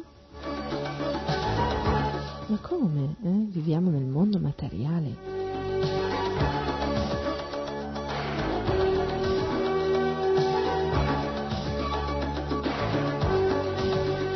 La sopravvivenza è un'abitudine eh, alla quale siamo entrati sin dal momento in cui abbiamo preso nascita con questo corpo materiale.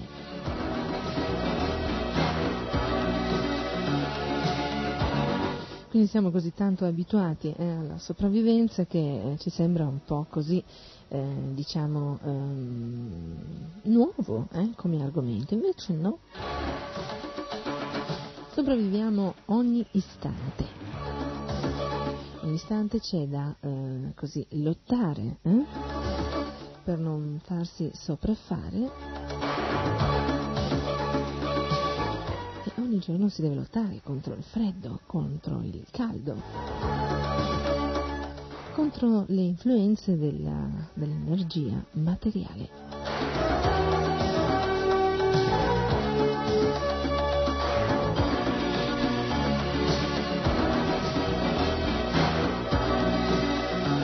Va bene, non dilunghiamoci troppo su questi argomenti e passiamo subito eh, all'argomento di oggi.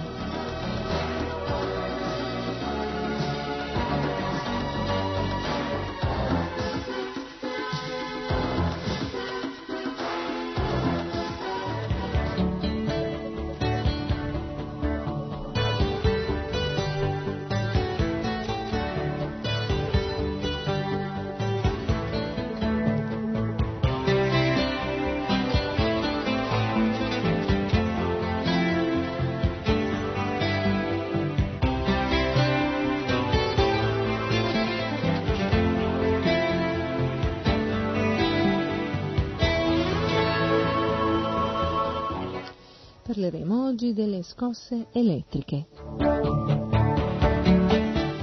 Quando una scarica di corrente elettrica, specialmente alternata, attraversa il corpo fra due punti dello stesso e passa attraverso il cuore nel suo tempo di pausa eh, fisiologica, ne provoca l'arresto. In questo caso staccate l'interruttore generale Allontanate la vittima immediatamente dalla sorgente di elettricità con un bastone asciutto, una corda, un pezzo di stoffa, evitando di toccarla perché la corrente si trasmetterebbe a voi. Praticate la respirazione bocca a bocca e controllate il polso. Se non pulsa, praticate anche il massaggio cardiaco.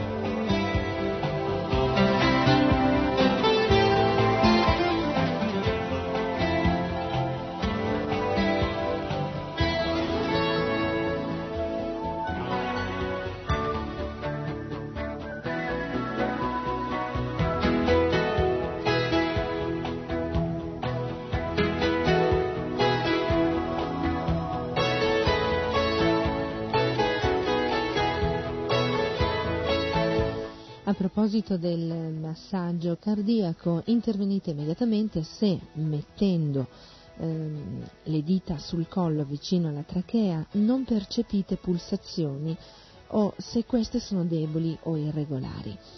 Intervenite anche se le labbra sono cianotiche, se le unghie sono pallide, se le pupille sono fisse e dilatate e non reagiscono alla luce.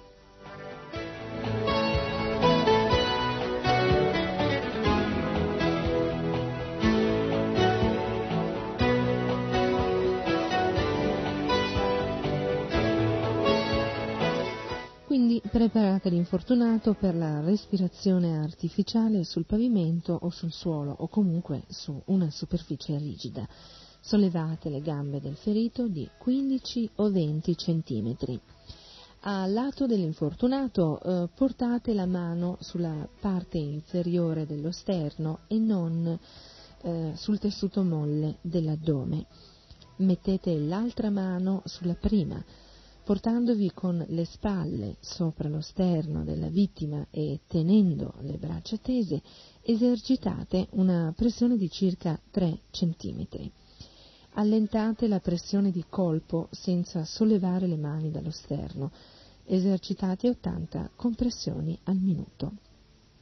Dopo aver fatto 15 compressioni, soffiate rapidamente e profondamente nelle vie respiratorie del ferito 5 eh, o 6 secondi in tutto. Se siete in due, chi pratica il massaggio dovrebbe comprimere il cuore ogni secondo e chi pratica la respirazione artificiale dovrebbe soffiare nei polmoni della vittima ogni 5 compressioni.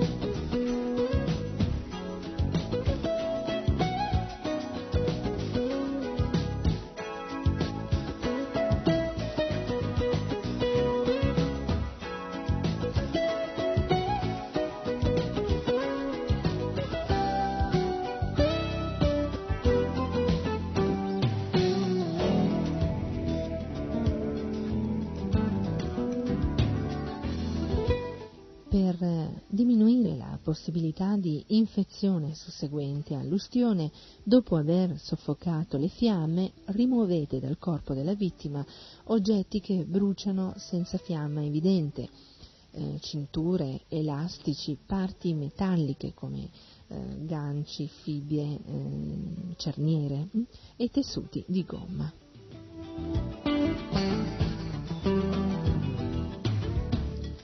Togliete o rimuovete delicatamente i vestiti senza toccare l'ustione. Non togliete i pezzi di indumenti attaccati all'ustione. Non ripulite l'ustione. Non fate scoppiare le vesciche. Non spalmate unguenti né mettete polveri. Ponete sulla zona ustionata un tampone sterile. Fate una fasciatura larga per fermarlo senza però comprimere. Se l'avete bagnate il tutto con una soluzione al 3% di acido borico leggermente intiepidita.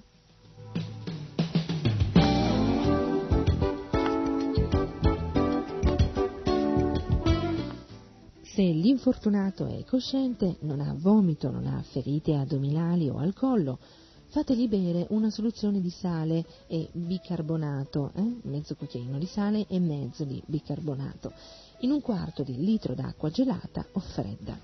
Se non avete il bicarbonato di sodio usate solo il sale, usate solo acqua se vi manca anche il sale. Hm? Fate bere lentamente in un periodo superiore all'ora. Sospendete se c'è nausea, ma eh, somministrate nuovamente. Sospendete se c'è nausea, ma eh, somministrate nuovamente appena la sensazione sparisce.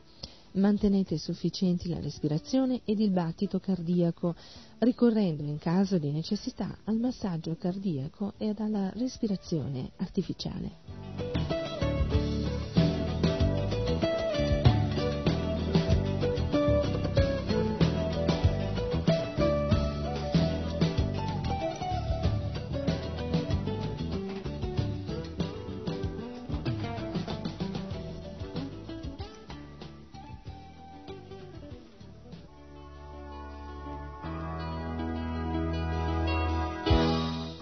Vediamo adesso cosa fare in un eventuale pericolo di congelamento.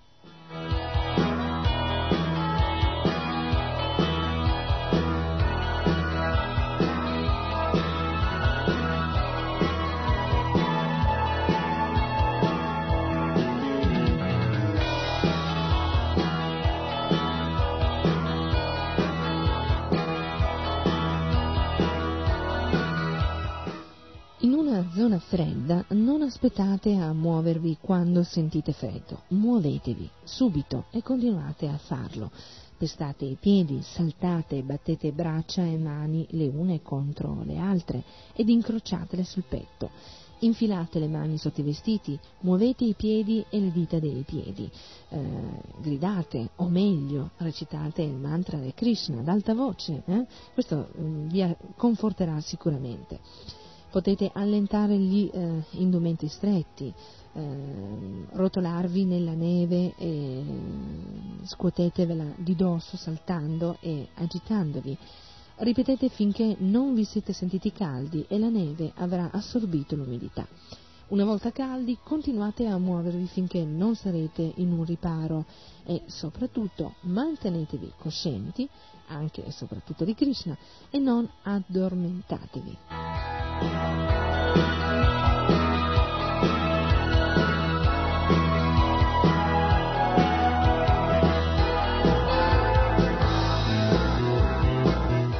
Non toccate metallo se la temperatura è inferiore allo zero. Non sedete sulla neve e non sfregate la pelle indolenzita. Eh, ricoprite la parte minacciata con cotone, lana, indumenti o stracci asciutti e caldi e fasciate con una fasciatura molto larga. Bevete liquidi caldi e copritevi bene con coperte di lana o con ciò che avete a portata di mano. Togliete guanti, scarpe, passamontagna, altri indumenti bagnati o congelati, ma fatelo con cautela e dopo averli scongelati in acqua tiepida.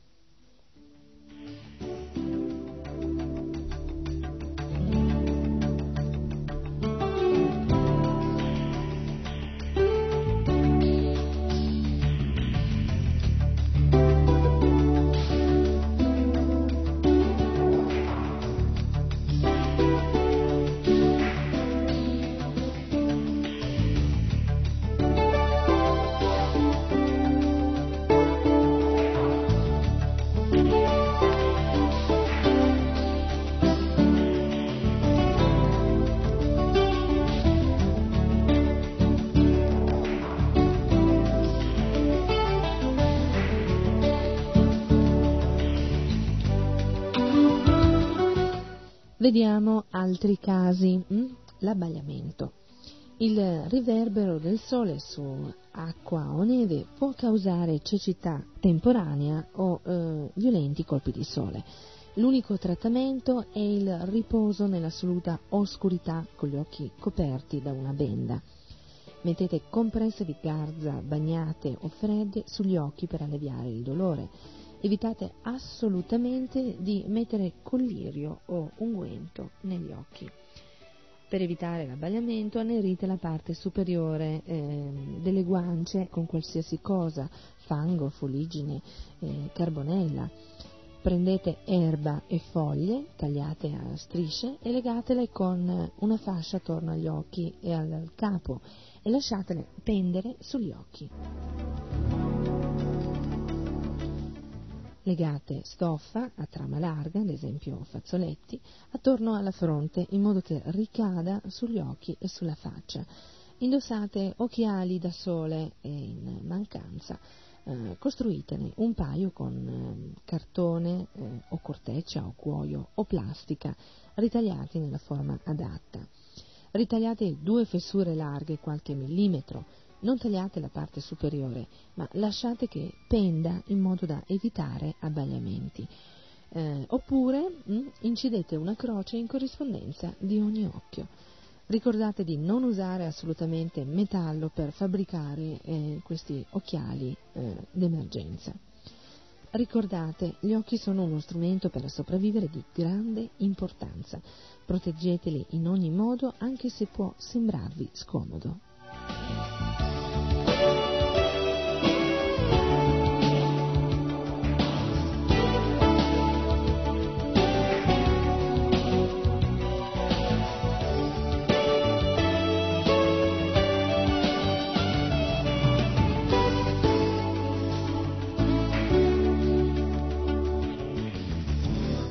Dire dell'importanza degli occhi per un devoto di Krishna? Eh? Con gli occhi un eh, devoto può ammirare la trascendentale forma di Krishna, Dio, la persona suprema. Nella Bhagavad Gita è scritto che eh, il Bhakti Yogi adora Krishna nella sua forma arcia e ciò gli permette di applicare correntemente la concezione corporea che egli ha mh, di ogni persona. È ovvio che l'adorazione del Signore Supremo sotto la sua forma di divinità nel Tempio non è idolatria. Eh? Le scritture vediche precisano che il culto di Dio può essere saguna o nirguna, secondo che si veda il Signore con eh, o senza i suoi attributi.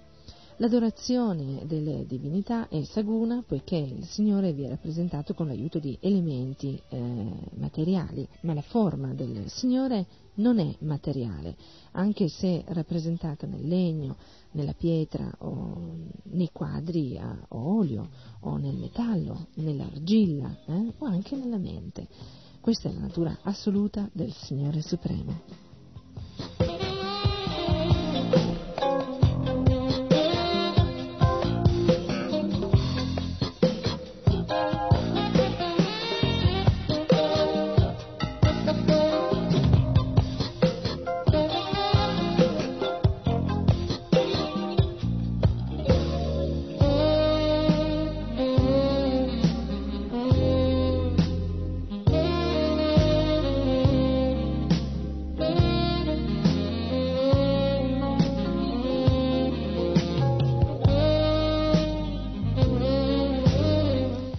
Vediamo adesso il parto di eh, Fortuna e con questo terminiamo il nostro piccolo corso di pronto soccorso, però eh, naturalmente continueremo ancora con altri argomenti.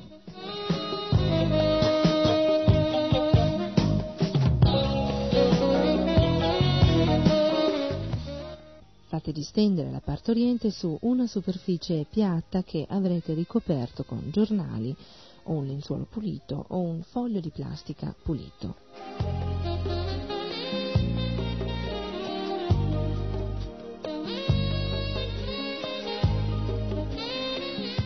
Tenete acqua calda a portata di mano e mettetevi un fazzoletto pulito sulla bocca. Imbottite una scatola, un cassetto o una vaschetta per metterci il bambino. Bollite un paio di forbici e, se non avete acqua, sterilizzatele con il fuoco. Tagliate tre pezzi di spago lunghi circa 20 cm per legare il cordone. Mentre avviene il parto, dite alla madre di ansimare e di non spingere. Non tirate il bambino, spingetelo fuori e eh, non tirate la placenta. Se la membrana è sulla faccia del bambino, strappatela. Se il cordone è attorno al collo del bambino, allentatelo o svolgetelo. Se la testa arriva per ultima e stenta ad uscire, tirate molto piano, tre minuti dopo l'uscita delle spalle. Legate il cordone appena il bambino è nato, fatelo saldamente a circa 15 cm dall'ombelico, dopodiché fate un altro nodo a 20 cm di distanza. Dopo qualche minuto tagliate il cordone tra i due nodi. Se non esce sangue, dopo altri 10 minuti fate un altro nodo a 10 cm dall'ombelico del bambino.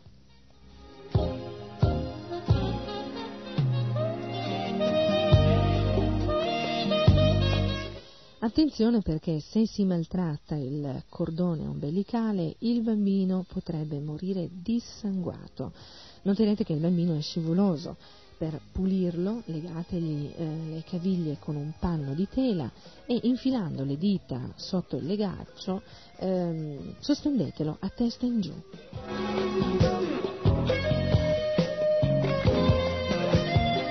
Apritegli la bocca per far scorrere via i liquidi dalla bocca e dal naso.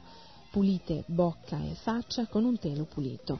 Quando vagisce, ponetelo accanto alla madre su un fianco. Se non vagisce, fate una respirazione bocca a bocca con molta cautela per circa due minuti. Dieci minuti dopo l'uscita del bambino arriverà la placenta. Spesso si può far cessare l'emorragia post parto con un leggero massaggio sotto l'ombelico. Dopodiché lavate la madre e datele da bere qualcosa di caldo. Curate lo shock e rassicuratela. Controllate respirazione e polso, dopodiché lasciatela dormire.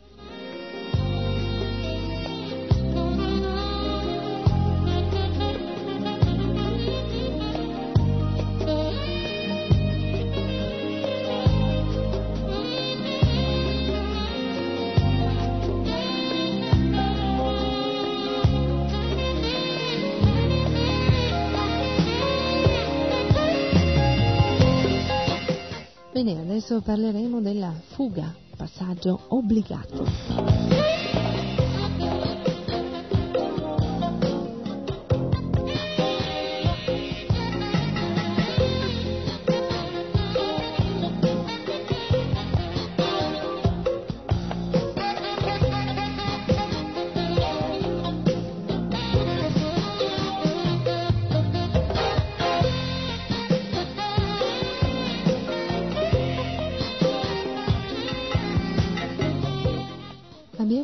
Visto come sia in caso di attacco nucleare o convenzionale, sia in caso di catastrofi naturali, è di fondamentale importanza avere la possibilità di allontanarsi dalle città.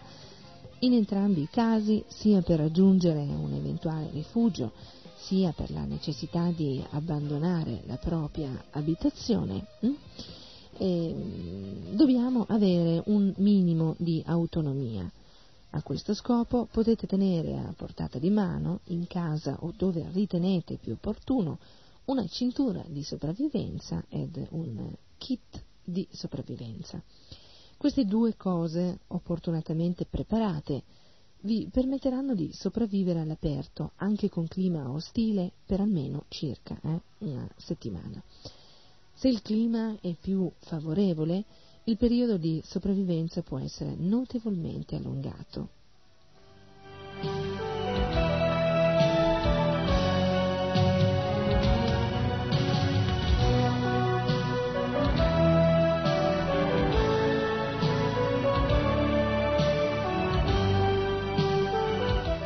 Ricordiamo che in qualsiasi caso di emergenza l'abbandono delle città non si potrà fare con mezzi meccanici, si dovrà fare a piedi.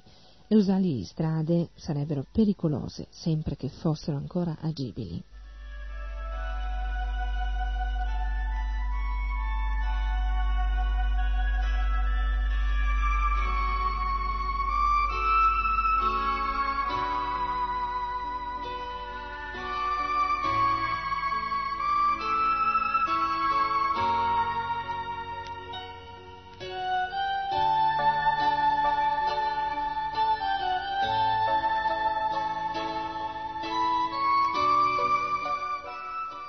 Vediamo insieme come camminare.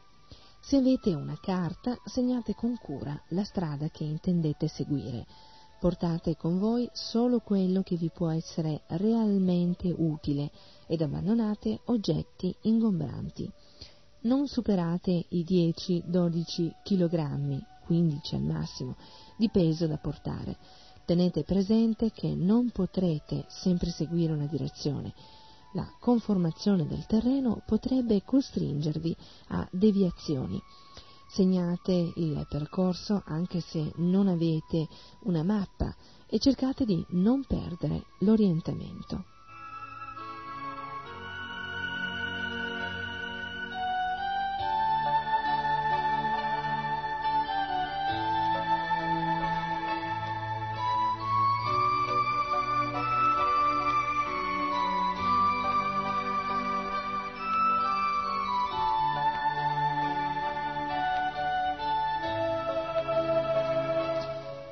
Camminate per un'ora, poi riposate per dieci minuti, mantenendo il viso girato nella direzione verso cui state andando o segnate la direzione con qualche, se- ehm, qualche segnale. Hm? Togliete lo zaino e sdraiatevi con le gambe più in alto del corpo, oppure, se non volete toglierlo, appoggiatevi con lo zaino a sporgenze, rocce o rami. Mantenete lo stesso passo o alternate la marcia ad alcuni minuti di corsa. Non bevete durante la marcia, succhiate un sassolino o un filo d'erba o mezzo limone per togliere la sensazione della bocca secca.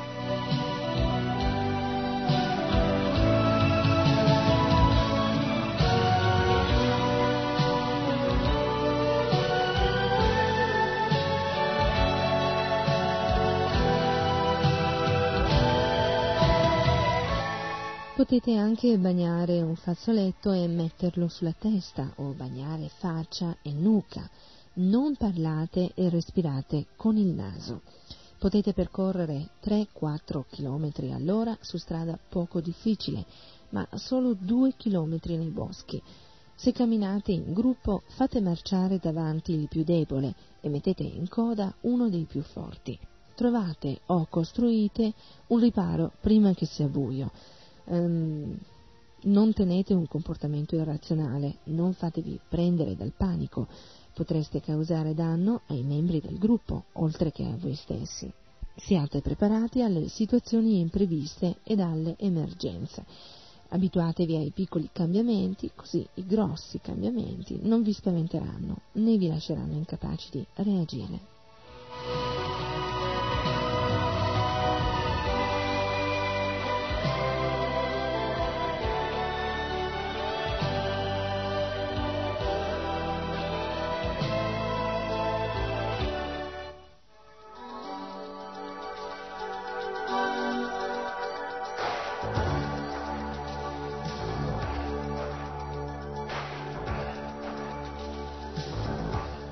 Questa lunga marcia, eh, vi sentite un po' affaticati? mm? Dobbiamo concludere questa eh, puntata di corso pratico di sopravvivenza.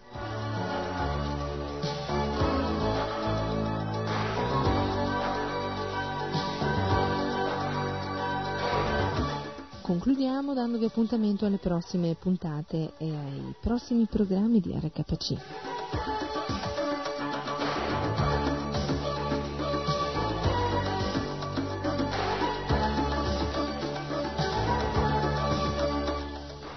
Sarasvati Devidasi vi saluta con un caloroso Hari Bol.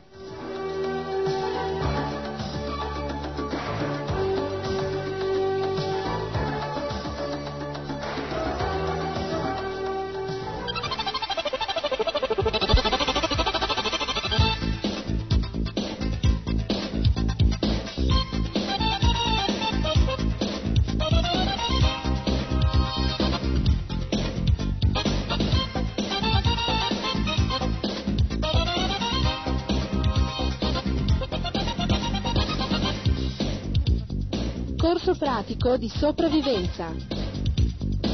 Strategie, tecniche e modelli per la preservazione umana. Un programma di RKC a cura di Sarasvati Devidasi.